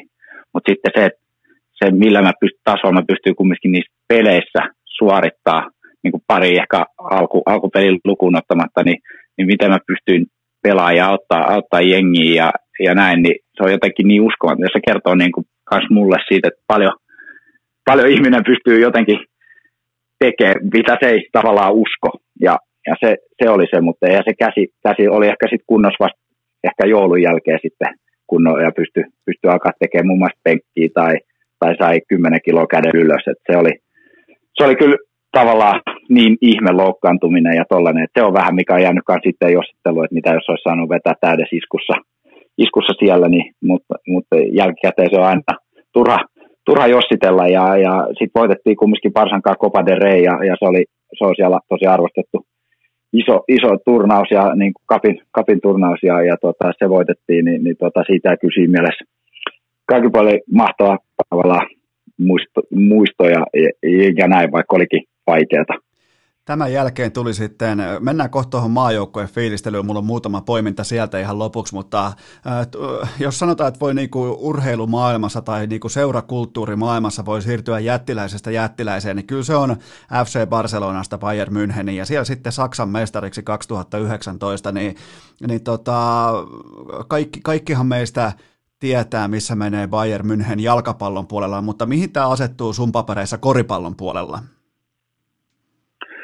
No joo, kyllähän se oli, se Bayern siirto oli myös tavallaan todella, voisi sanoa, mielenkiintoinen sille, että oli, Bayern on nouseva koris, korisseura ja ne haluaa päästä sinne, missä Barcelona tai Real Madrid on, on koripallon puolella ja, ja he haluaa panostaa siihen, että ne on tavallaan suht nuoria vielä siellä ja futiksen puolella ne, ne, ne, on dominoinut ja tällä hetkellä dominoi futista aivan täysin, on päässyt huikeaseen vireeseen, mutta, mutta tota, koriksessa ne on vasta matkalla, matkalla sinne ja, ja ne haluaa, niille on tulossa uusi, uusi halli ja, ja näin poispäin, niin se oli tavallaan hieno osa päästä, päästä sinne näkee ja he teki ison niin kuin vaiva, että ne sai, sai mut sinne, sinne. että mullakin oli, oli muita virityksiä muualle, mutta he osoitti selvästi, että haluaa mut sinne ja oli tar- valmis tarjoa niin kuin pitkää lappu, niin kuin vaikka mä olin jo suht, suht no, vanha pelaaja, vanha vanha, mutta, mutta silleen, että se oli, se oli hienoa. Sitten eka vuonna voitettiin mestaruus ja oli hyvä Euroliigakin vasta. Hävittiin vikapeli Euroliigassa, mutta taas päästy playereihin ja, ja näin. Ja playoffit vedettiin hävimät yhtään peliä ja, ja näin. Se oli, se oli hyvä vuosi ja se oli tavallaan itselle, itselle mage päästä sinne ja koittaa auttaa. Siellä oli paljon juttelua kanssa seurajohdon kanssa, että mitä, niin kuin, mitä oli muissa joukkueissa, ja he, he oli niin kuin matkalla vasta sinne, mistä niin kuin Parsa ja Real on, ja, ja mä uskon, että varmasti tulee, tulee pääsee saksalaiset tuntien, niin ne tulee pääsee sinne, ja ne on hyvällä matkalla kohti, kohti sitä Euroopan kärkeä koripallossa myös. Tunnelmoidaan vielä vähän loppuun maajoukkuetta, koska se kävi tuota läpi, että kuinka uskomatonta oli pelata kotikisoissa 2017, ja koska tähän liittyy myös mun osalta varmaan niin kuin ehkä tunnepitoisimpia sinivalkoisia otteluita tähän sun aikajanaan susijengissä, kun jatkuu totta kai vielä vuosia, vuosia, vuosia, Koponen ei mene koskaan pois, mutta tota, öö, Slovenia 2013, niin missä vaiheessa sä ymmärsit itse pelaajana siellä, että nyt se muuten se läpi, että nyt se, niinku se nyt, nyt tämä juhannuskokko on, tämä levii käsi, että nyt se, nyt se läpimurto on tässä susiengillä koko Suomen sydämiin? No eihän sitä itse silloin vielä älynnyt. Et kun mä sanoin tuossa aikaisemmin, niin kun, että on nähnyt ne molemmat puolet ja, ja mitä se korissa on ollut sitä aikaisemmin ja ihmisiä on niin välttämättä paljon kiinnostanut ja se oli pientä ja ja, ja näin. Ja sitten oltiinkin Kopperissa, mistä tavallaan se ilmiö lähti sitten kasvaa isommin ja ihmiset alkoi kiinnostua ja, ja korissa alkoi saada, saada niin kuin palstatilaa ja ihmisiä alkoi kiinnostaa, niin olihan se hieno, hieno nähdä ja, ja siinäkin oli ollut jätki, jotka oli pitkään ollut mukana ja halusi halus niin kuin saada, saada palkintoa siitä maajoukkueen rupeamasta ja tehnyt paljon hommia niin kuin vuosien, vuosien ajan sen eteen. Ja silloin joskus kun me oltiin maajoukkueessa ekoi vuosi itsekin oli, niin se unelma siitä, että oltaisiin arvokisoissa joskus, niin se tuntui jotenkin niin kaukaiselta ja pieneltä. Ja nyt, nyt ollaan oltu, ollut EM-kisoissa, ollaan oltu MM-kisoissa ja, ja sitten kun se lähti Koperista, niin tavallaan jälkikäteen on ihan uskomaton miettiä, mihin, mihin niin kuin suomalainen koris on nyt mennyt. Ja toivottavasti mun mielestä tulevaisuus näyttää hyvältä ja on, on, on menossa vielä vielä niin kuin eteenpäin ja ottaa seuraaviakin askeleet ylöspäin. Että, että se on ollut hieno huomata, niin kuin, mihin suomalainen korissa on matkalla. Ja sä olit tuolla, piti käydä sukeltamassa tilastoissa, niin sä olit silloin 2013 EM-kisoissa, niin sä olit syöttötilaston kakkosena. Ihan tolleen, niin kuin, eihän sitä nyt hirveästi ole puhuttukaan, että, että sehän oli sulta ihan niin kuin aika validi työnäyte suorastaan. No joo, kyllä sitten niin kuin iso kiitos kanssa totta kai Henkalle ja sai maajoukkueessa paljon, paljon tota palloa, pallo lavassa ja sai pääsi niin kuin tilanteisiin ja sama, sama olisiko ollut MM-kisat, tai siis mä, en mä tiedä, voittaa joku pysyvätty tila, tilasto, että et, tota, kyllä niitä on ollut ja, ja koittanut vaan auttaa, auttaa sitten maajoukkueet ja on se ollut, niin kuin mä sanoin tuossa aikaisemmin, että maajoukkueet on tosi tärkeä, tärkeä paikka niin mulle ja monen muullekin pelaajalle mä väitän, että siellä se on ollut jotenkin niin spesiaali fiilis, että on ihan eri, ei sitä voi verrata oikein seurajoukkoeseen, että siellä se on vähän kuin sä peet kavereiden kanssa pelaamaan, niin kuin voisi sanoa nuorena, nuorena poikana, ja se fiilis on jotain niin kuin sellaista, että se on kaukana siitä ehkä raadollisuudesta välillä, mitä se seurajoukkueessa kilpailutilanne ja tällaiset voi olla, että, että tota, se, se on ollut niin kuin aina, aina hirveän hienoa olla, olla jätkien kanssa reissussa ja pelata ja pukea se suomipaita päälle, päälle niin, niin tota, kyllä itse niin arvostaa sen tosi korkealle, että on saanut olla tuossa maajoukkueen jutus näin monta vuotta ja, ja se on antanut itselle tosi paljon ja on pystynyt myös pelaamaan pelaa siellä niin kuin hyviä, hyviä pelejä. Se on antanut olla omalle uralle kanssa tosi paljon. Mun papereissa teistä koripalloilijoista tekee hyvin erityislaatuisia se nimenomaan maajoukkuetasolla, että mä annan esimerkin, että jos jos mentäisiin vaikka jääkiekon MM-kisoissa vaikka johonkin terassille ja siinä olisi Suomi-faneja, niin ne lätkän pelaat lähtee pois. Jalkapallossa sama homma, vaikka vielä on arvokisat on korkkaamatta, mutta mä takaan, että ne ei jää siihen. Mutta te koripalloilijat, niin teille on ihan täysin fine olla vaikka Bilbaon illassa silleen, että siinä on pari Suomi-fania ja ei mitään ongelmaa, otetaan kaverikuvat, otetaan nimmarit ja mennään siitä eteenpäin. Ja, ja, ja se, se ei ole mitään esittämistä ja feikkaamista, vaan se on ihan täysin aitoa, koska se tapahtuu teidän omalla ajalla, te voisitte olla vaikka pelaamassa pleikkaria, voisitte olla vaikka hotellihuoneessa tekemässä jotain muuta, voisitte tehdä ihan mitä tahansa muuta, mutta kun teillä on se, sitä on vaikea selittää mikä se on, mutta teillä on se kyky astua osaksi teidän fanien niin kuin arki-ihailua. No joo, mutta ehkä tässä palataan taas siihen, että, että ehkä otetaan sitä arvostusta ja sitä fanittamista ehkä itsestäänselvyytenä, että, että me ollaan nähty, mitä se on ja se ei ole aina ollut sitä. Ja nyt tavallaan on hieno, hieno nähdä, että ihmiset kanssa arvostaa sitä meidän tekemää, tekemää duunia ja sitä, että, että ne arvostaa sitä, mitä me tehdään siellä kentällä ja, ja näin, niin sitten on totta kai, fanit on niin iso osa urheilua ja nyt etenkin tänä kor- korona-aika se huomaa, huomaa, että monet pelaajat niin kuin jutellut ja huomasi itsekin viime kaudella, että kyllä se urheilu on ihan eri, kun ei, ei niitä faneja ole. Ja sitten puuttuu niin kuin iso, iso osa ja, ja tota, ei, niin kuin sä tuossa sanoit, niin mä usko, että mä veikkaan, että joka jätkä vaan ihan fiiliksi siitä, että joku tulee pyytää, että voidaanko ottaa kuva, että se ei, se ei niin kuin meille koripalloille ole ihan, ihan niin arki, arkipäivää tai ihan niin itsestäänselvyys kuin ehkä jossain lätkässä, missä, missä pelaajat tunnetaan ympäri Suomen ja, ja näin poispäin, että se on, se on vähän, vähän erilaista ollut, ollut koripalloissa sille, niin kuin, että ei ole ihan ollut monta vuotta sellaista, että, että, että susiengistä puhutaan ja, ja näin, että, että eikä se edelleenkään ole ihan, ihan niin, että, että me ollaan siellä, siellä niin kuin samalla tasolla jääkiekkoilijan tai futispelaajan kanssa, mutta, mutta ollaan, ollaan me kannettu oma, voisi sanoa, kortemme siihen kekoon ja, ja, ja ollaan viety Suomi-korista eteenpäin. Ja mä veikkaan, että joka jätkä, ketkä ollut tuossa vuosien mukaan maajoukkueessa, niin arvostaa sitä, sitä tosi korkealle sitä koko maajoukkueen prokkista. Vie mut tonne tunnelmiin, kun mä, mä, mä petaan sulle nyt niinku horisontti, mä muistan tämän nimittäin äärimmäisen hyvin. Äh, siellä on vastassa Stephen Curry ja James Harden ja Anthony Davis ja Kyrie Irvingia, mutta siellä on myös tommonen kaheksisen tuhatta suomalaista huutamassa semmoisessa messukeskuksen tyyppisessä peltihallikompleksissa ja äh, tuomari heittää aloitusheiton ilmaan, niin mi- mitä ajatuksia sulla oli?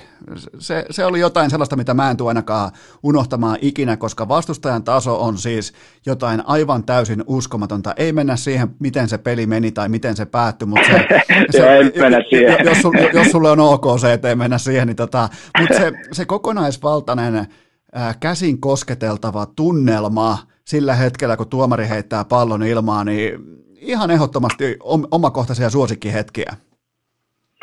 No olihan se, se oli ihan käsittämätöntä, muista, että keka fiilisteltiin silloin ennen peliä, että ettekö niin me ollaan menossa pelaamaan ja, ja näin. Ja ehkä se näkyykin siinä pelissä sitten, että vähän, vähän niin kuin kunnioitettiin ja mietittiin liikaa ja alettiin, alettiin katselemaan, että ketä siellä, siellä on vastassa. En mä ikinä sano sitä, että me peli oltaisiin tultu ikinä voittamaan, mutta oltaisiin ehkä vähän paremmin voitu, voitu suorittaa ja pelata, mutta, mutta tota, se ei ollut ehkä siinä pelissä pää, pääjuttu, vaan just säkin muistat ne fanit ja mikä se fiilis siellä areenalla oli. että se oli ihan, ihan jotain käsittämätöntä ja mullekin tuolla Espanjassa ja muualla, niin monet muutkin sen muistaa ja kun on nähnyt, nähnyt jossain, että mitä se, se Bilbao-homma oli, niin monet muistelee sitä, että se oli niin kuin paras reissu ikinä ja, ja niin kuin elä, elä, niin kuin monien elämän yksi parhaimmista niin kuin kokemuksista. Ja, ja tota, mutta kyllä pelaajakin voi sanoa, että kyllä se oli, se oli niin kuin hienoa, hienoa aikaa ja olla, olla siinä. Ja ehkä siinä kans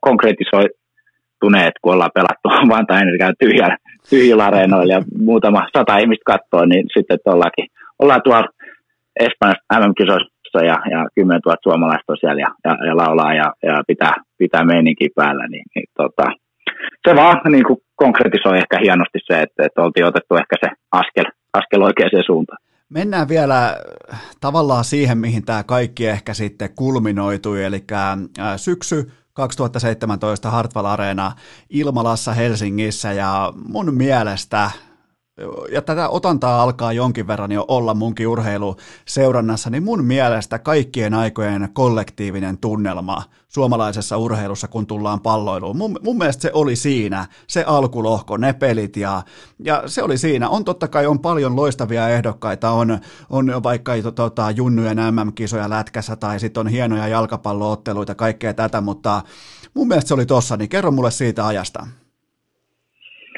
No kyllähän, niin kuin mä sanoin tuossa jo aikaisemmin, kun vaikka oli itse niin kuin loukkaantunut ja näin, niin, mutta oli, teki niin kuin kaikkien sama muistan sen kesän, että olisi mikään pieni mahdollisuus päästä edes pelaamaan. Että se kertoo, kertoo siitä, että millaiset niin kuin, tapahtumasta oli kyse, kysymys ja että pääsee pelaamaan koti, kotikisoihin. Ja, ja mä muistan edelleen se, kun joka peli oli, oli täynnä ja mikä, mikä fiilis oli. Ja koris oli se pääpuheaihe, jengi puhuu puhu siitä, siitä koko ajan. Ja, ja se, se vaan, mä palaan koko ajan siihen, että kun on nähnyt sen, mitä se on joskus ollut, niin se on niin, kuin niin jotain käsittämätöntä miettiä, että, että, että missä, missä oltiin kotikisoissa, että pelataan ja on, on yleisö täynnä ja ihmiset tulee, tulee katsoa meitä, meitä ja hallit on täynnä ja sitten me pelataan vielä, vielä hyvin ja, ja siinä niin kuin kaikki jotenkin loksahti kohdalle ja se oli hieno niin kuin palkinto, voisi sanoa, koko siitä, siitä maajoukkojutusta monille, monille jätkille ja meille ja siitä työstä ja, ja koko li, niin korisliitolle ja siitä, mihin, miten ne oli niin kuin vienyt korista eteenpäin ja, ja näin. Ja, ja tota, se, oli, se oli jotain, varmaan voisi sanoa elämäni hienoin, hienoin viikko varmasti. Niin, tota, totta kai sitten sen jälkeen tulee pettymys myös siitä, että oliko se liian, liian hieno fiilis siellä Hartwallissa. Sitten mentiin, lähdettiin Istanbuliin ja sitten oli vähän, vähän tyhjempi halli, halli siellä Italia vastaan, eikä saatu taas sitten parasta irti, mutta, mutta se on sitten taas toinen juttu, mutta se, se Helsingin viikko oli ihan, ihan jotain käsittämätöntä.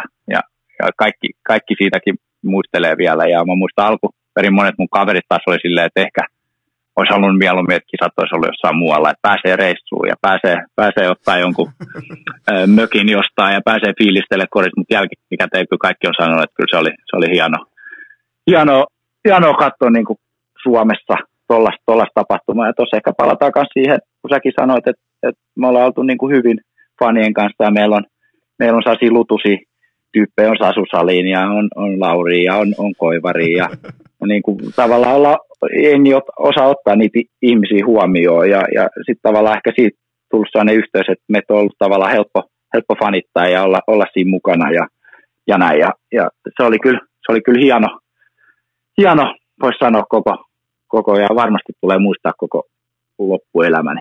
Ja se, mikä teissä on vielä mielenkiintoista, nimenomaan susiengi, susiengin kulttuuri ja kaikki tämä, että kun sinne tulee vaikka tällaisia niin sanottuja frontrunnaamisfaneja, kuten vaikka minä, ihan avoimesti, siis tulee menestyksen myötä ja, ja näin poispäin, kiinnostuu siitä toiminnasta, kiinnostuu tekemisestä, kiinnostuu otteluista, ostaa lippuja, ostaa popcornia ja näin poispäin, niin, niin te ette työnnä pois sellaista random fania, joka ilmo- ilmoittautuu paikalle silloin, kun tulee voittoja. Ja te ette ala heti kyselemään, että no missä olit vuonna 2007, kun ei kulkenut? No en missään missään, en, en ollut yhtään missään, ja niin se, se teissä on poikkeuksellista versus vaikka jääkiekko, että teille kaikki on tervetulleita aina messiin. No joo, ja, mutta ei, sillähän se menee. Kyllähän ne fanitkin tavallaan sun pitää ostaa ne sun puolelle tai voittaa ne sun puolelle, että saada, saada se tuki sinne taakse ja, ja näin, että et, et, et, tavallaan se, me oltiin pelattu, pelattu itsemme siihen asemaan, että saatiin 10 000 ihmistä hartalille ja se ei ole mikään ihan pieni, pieni juttu, että et, et se oli jotain niin käsittämättä, niin kuin ensinnäkin se, että meillä on arvokisat himassa, mutta se, että se halli oli täynnä niin kuin kannustamassa meitä, niin se, on, se oli mun mielestä ihan, ihan uskomatonta. Niin kuin, mä palaan tähän edelleen siitä, mä oon nähnyt, nähnyt, mitä se toinen puoli on ollut, ja nämä uusi su, susiengin sukupolvi, ne ei ole sitä, sitä kokenut, ne ei tiedä, ne ajattelee, että tällaista on ollut aina. Ei ole ollut. Että se on ollut pitkä matka, ja se on niin, niin hieno miettiä sitä, sitä että mihin, mihin se suomalainen koris on, on päässyt ja mihin se on toivon mukaan menossa ja ne huikeat, huikeat vuodet jatkuu ja on menossa eteenpäin ja päästään vielä, vielä seuraavalle tasolle. Sä pelasit silloin todella pahasti kesken, kesken kuntoisena, taistelit sun hermovammaa vastaan ja sanoit tuossa aikaisemmin, että et jaksanut nostaa edes kolmen kilon käsipunttia tai et pystynyt tekemään penkkiä, mutta lopetetaan kuitenkin posin kautta. Kerro kaikille kuuntelijoille, mikä on Petteri Koposen maksimitulos penkistä, koska se kuitenkin määrittelee sut urheilijan lopulta, niin, tota, niin, niin kerro mikä on sun penkki, ihan se paras penkkitulos. No mitäkään, nyt mä en ole muutama vuoteen penkki oikeastaan tehnyt. Varmaan 90, kaksi ja puoli, olisiko joskus mennyt. Ai, se on, varmaan on se. Mä, mä katson sun rintakehää, nykyään siellä on rintakarvojakin ja kaikkea, niin kyllä, se, kyllä, kyllä sä oot vahva takamieheksi. joo, joo, joo, on vahva, mutta tota, kyllä mä voi, voi laittaa sitten tällainen eläkepäivien tavoite, että pitää päästä sille, sinne hunttikerroon sitten sitten eläkepäivillä, että voi sitten enemmän aikaa vääntää penkkiä. Otetaan vielä ihan lyhyt katsaus tulevaisuuteen. Niin, tämä on totta kai tämä on jokaisen kohdalla ihan täysin subjektiivinen kysymys, mutta sellainen niin kuin ehkä osviittaa, että monta vuotta vielä tuntuu, että olisi tennareissa. No mä en kyllä, mä en kyllä lähde tähän lupaan, että, että on ollut kaiken näköistä pientä vaivaa ja, ja tuossa käytiin alussa läpi, että ehkä tämä, tämäkin aika voi olla ihan hyvä ja koittaa, koittaa saada niitä paikkoja parempaa kuntoon ja katsoa, että jos se antaa lisävuosia ja, ja näin, mutta en tiedä, katsotaan. Mä oon sanonut ihan julkisestikin, että ne em 2022, mitkä nyt piti olla seuraavan kesän, mutta nyt ne siirtyi vuoden eteenpäin, niin se voisi olla yksi sellainen, mitä itse olen miettinyt, että olisi mahtavaa, jos pystyisi sinne asti pelaamaan ja, ja pysyisi myös kunnossa ja, ja näin, että et, et se olisi sellainen, mikä tällä hetkellä on oma, oma sellainen tavoite, Eli... goali niin sanotusti, että, että niin kuin pari, parisen, parisen vuotta, että silloin ne EM 2022, joka olisi ehkä itselle sellainen, että haluaisi, haluaisi silloin vielä pukea suomi viimeisen kerran päälle, jos, jos mahtuu joukkueeseen ja on kunnossa ja, ja näin poispäin. Että, että, että, että katsotaan, mutta se on tällaista aina tässä, tässä iässä pitää mennä vähän vuosi kerrallaan ja, ja katsoa, katsoa, miten menee, mutta, mutta se on se, mitä kohti pitäisi tehdä tällä, tälläkin hetkellä hommia periaatteessa. Eli tota, vannoituneiden koposfanien ei kannata vielä vetää niiden paitaa numero 11 omien kämppiensä kotiluoliensa kattoon. No ei vielä kannata, ei vielä. Antakaa mulle vielä, vielä vähän toivoa. Kyllä me annetaan, sä oot vasta 32-vuotias. Tostahan se vasta, tostahan se vasta niin oikeastaan alkaa, vaikka sulla on hirvittävä määrä. Ensin mieti bussikilometrejä junnuna, sen jälkeen lentokilometrejä workouteissa pitkin NBAta karttaa, sen jälkeen koko Eurooppa läpi ja nyt me ollaan tässä. Mieti kuinka paljon me ollaan fiksumpia kuin silloin 2007, kun juteltiin viimeksi yli tällä tunnin sessio. No se on ehkä ihan hyväkin, että ollaan vähän fiksumpikin silloin. Se, se kertoo, kertoo siitä, että ollaan tehty myös jotain, jotain oikein ja elämä on kanssa opettanut. Se on, se on vaan hyvä juttu. Se on, se on loistava juttu, mutta hei, Kosolti, kiitoksia, yksi mun suosikkipelaajista, yksi su- sinivalkoisen urheilun suurista. Tämä oli mahtava juttu, tämä oli suuri kunnia ja kiitos Petteri Koponen. Ees, hyvä, kiitos. Ja kaikille kuuntelijoille vielä loppuun sen verran, että tuossa sitten sunnuntai-iltapäivänä jatkuu.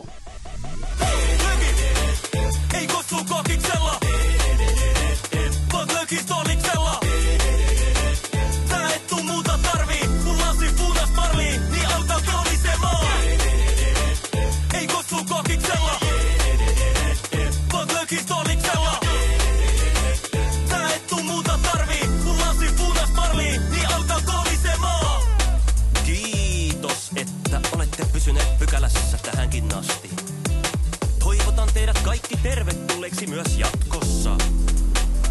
Muistakaa nauttia elämästä arjen vastoinkäymisistä huolimatta. Allekirjoittanut kiittää ja kuittaa. Peliä.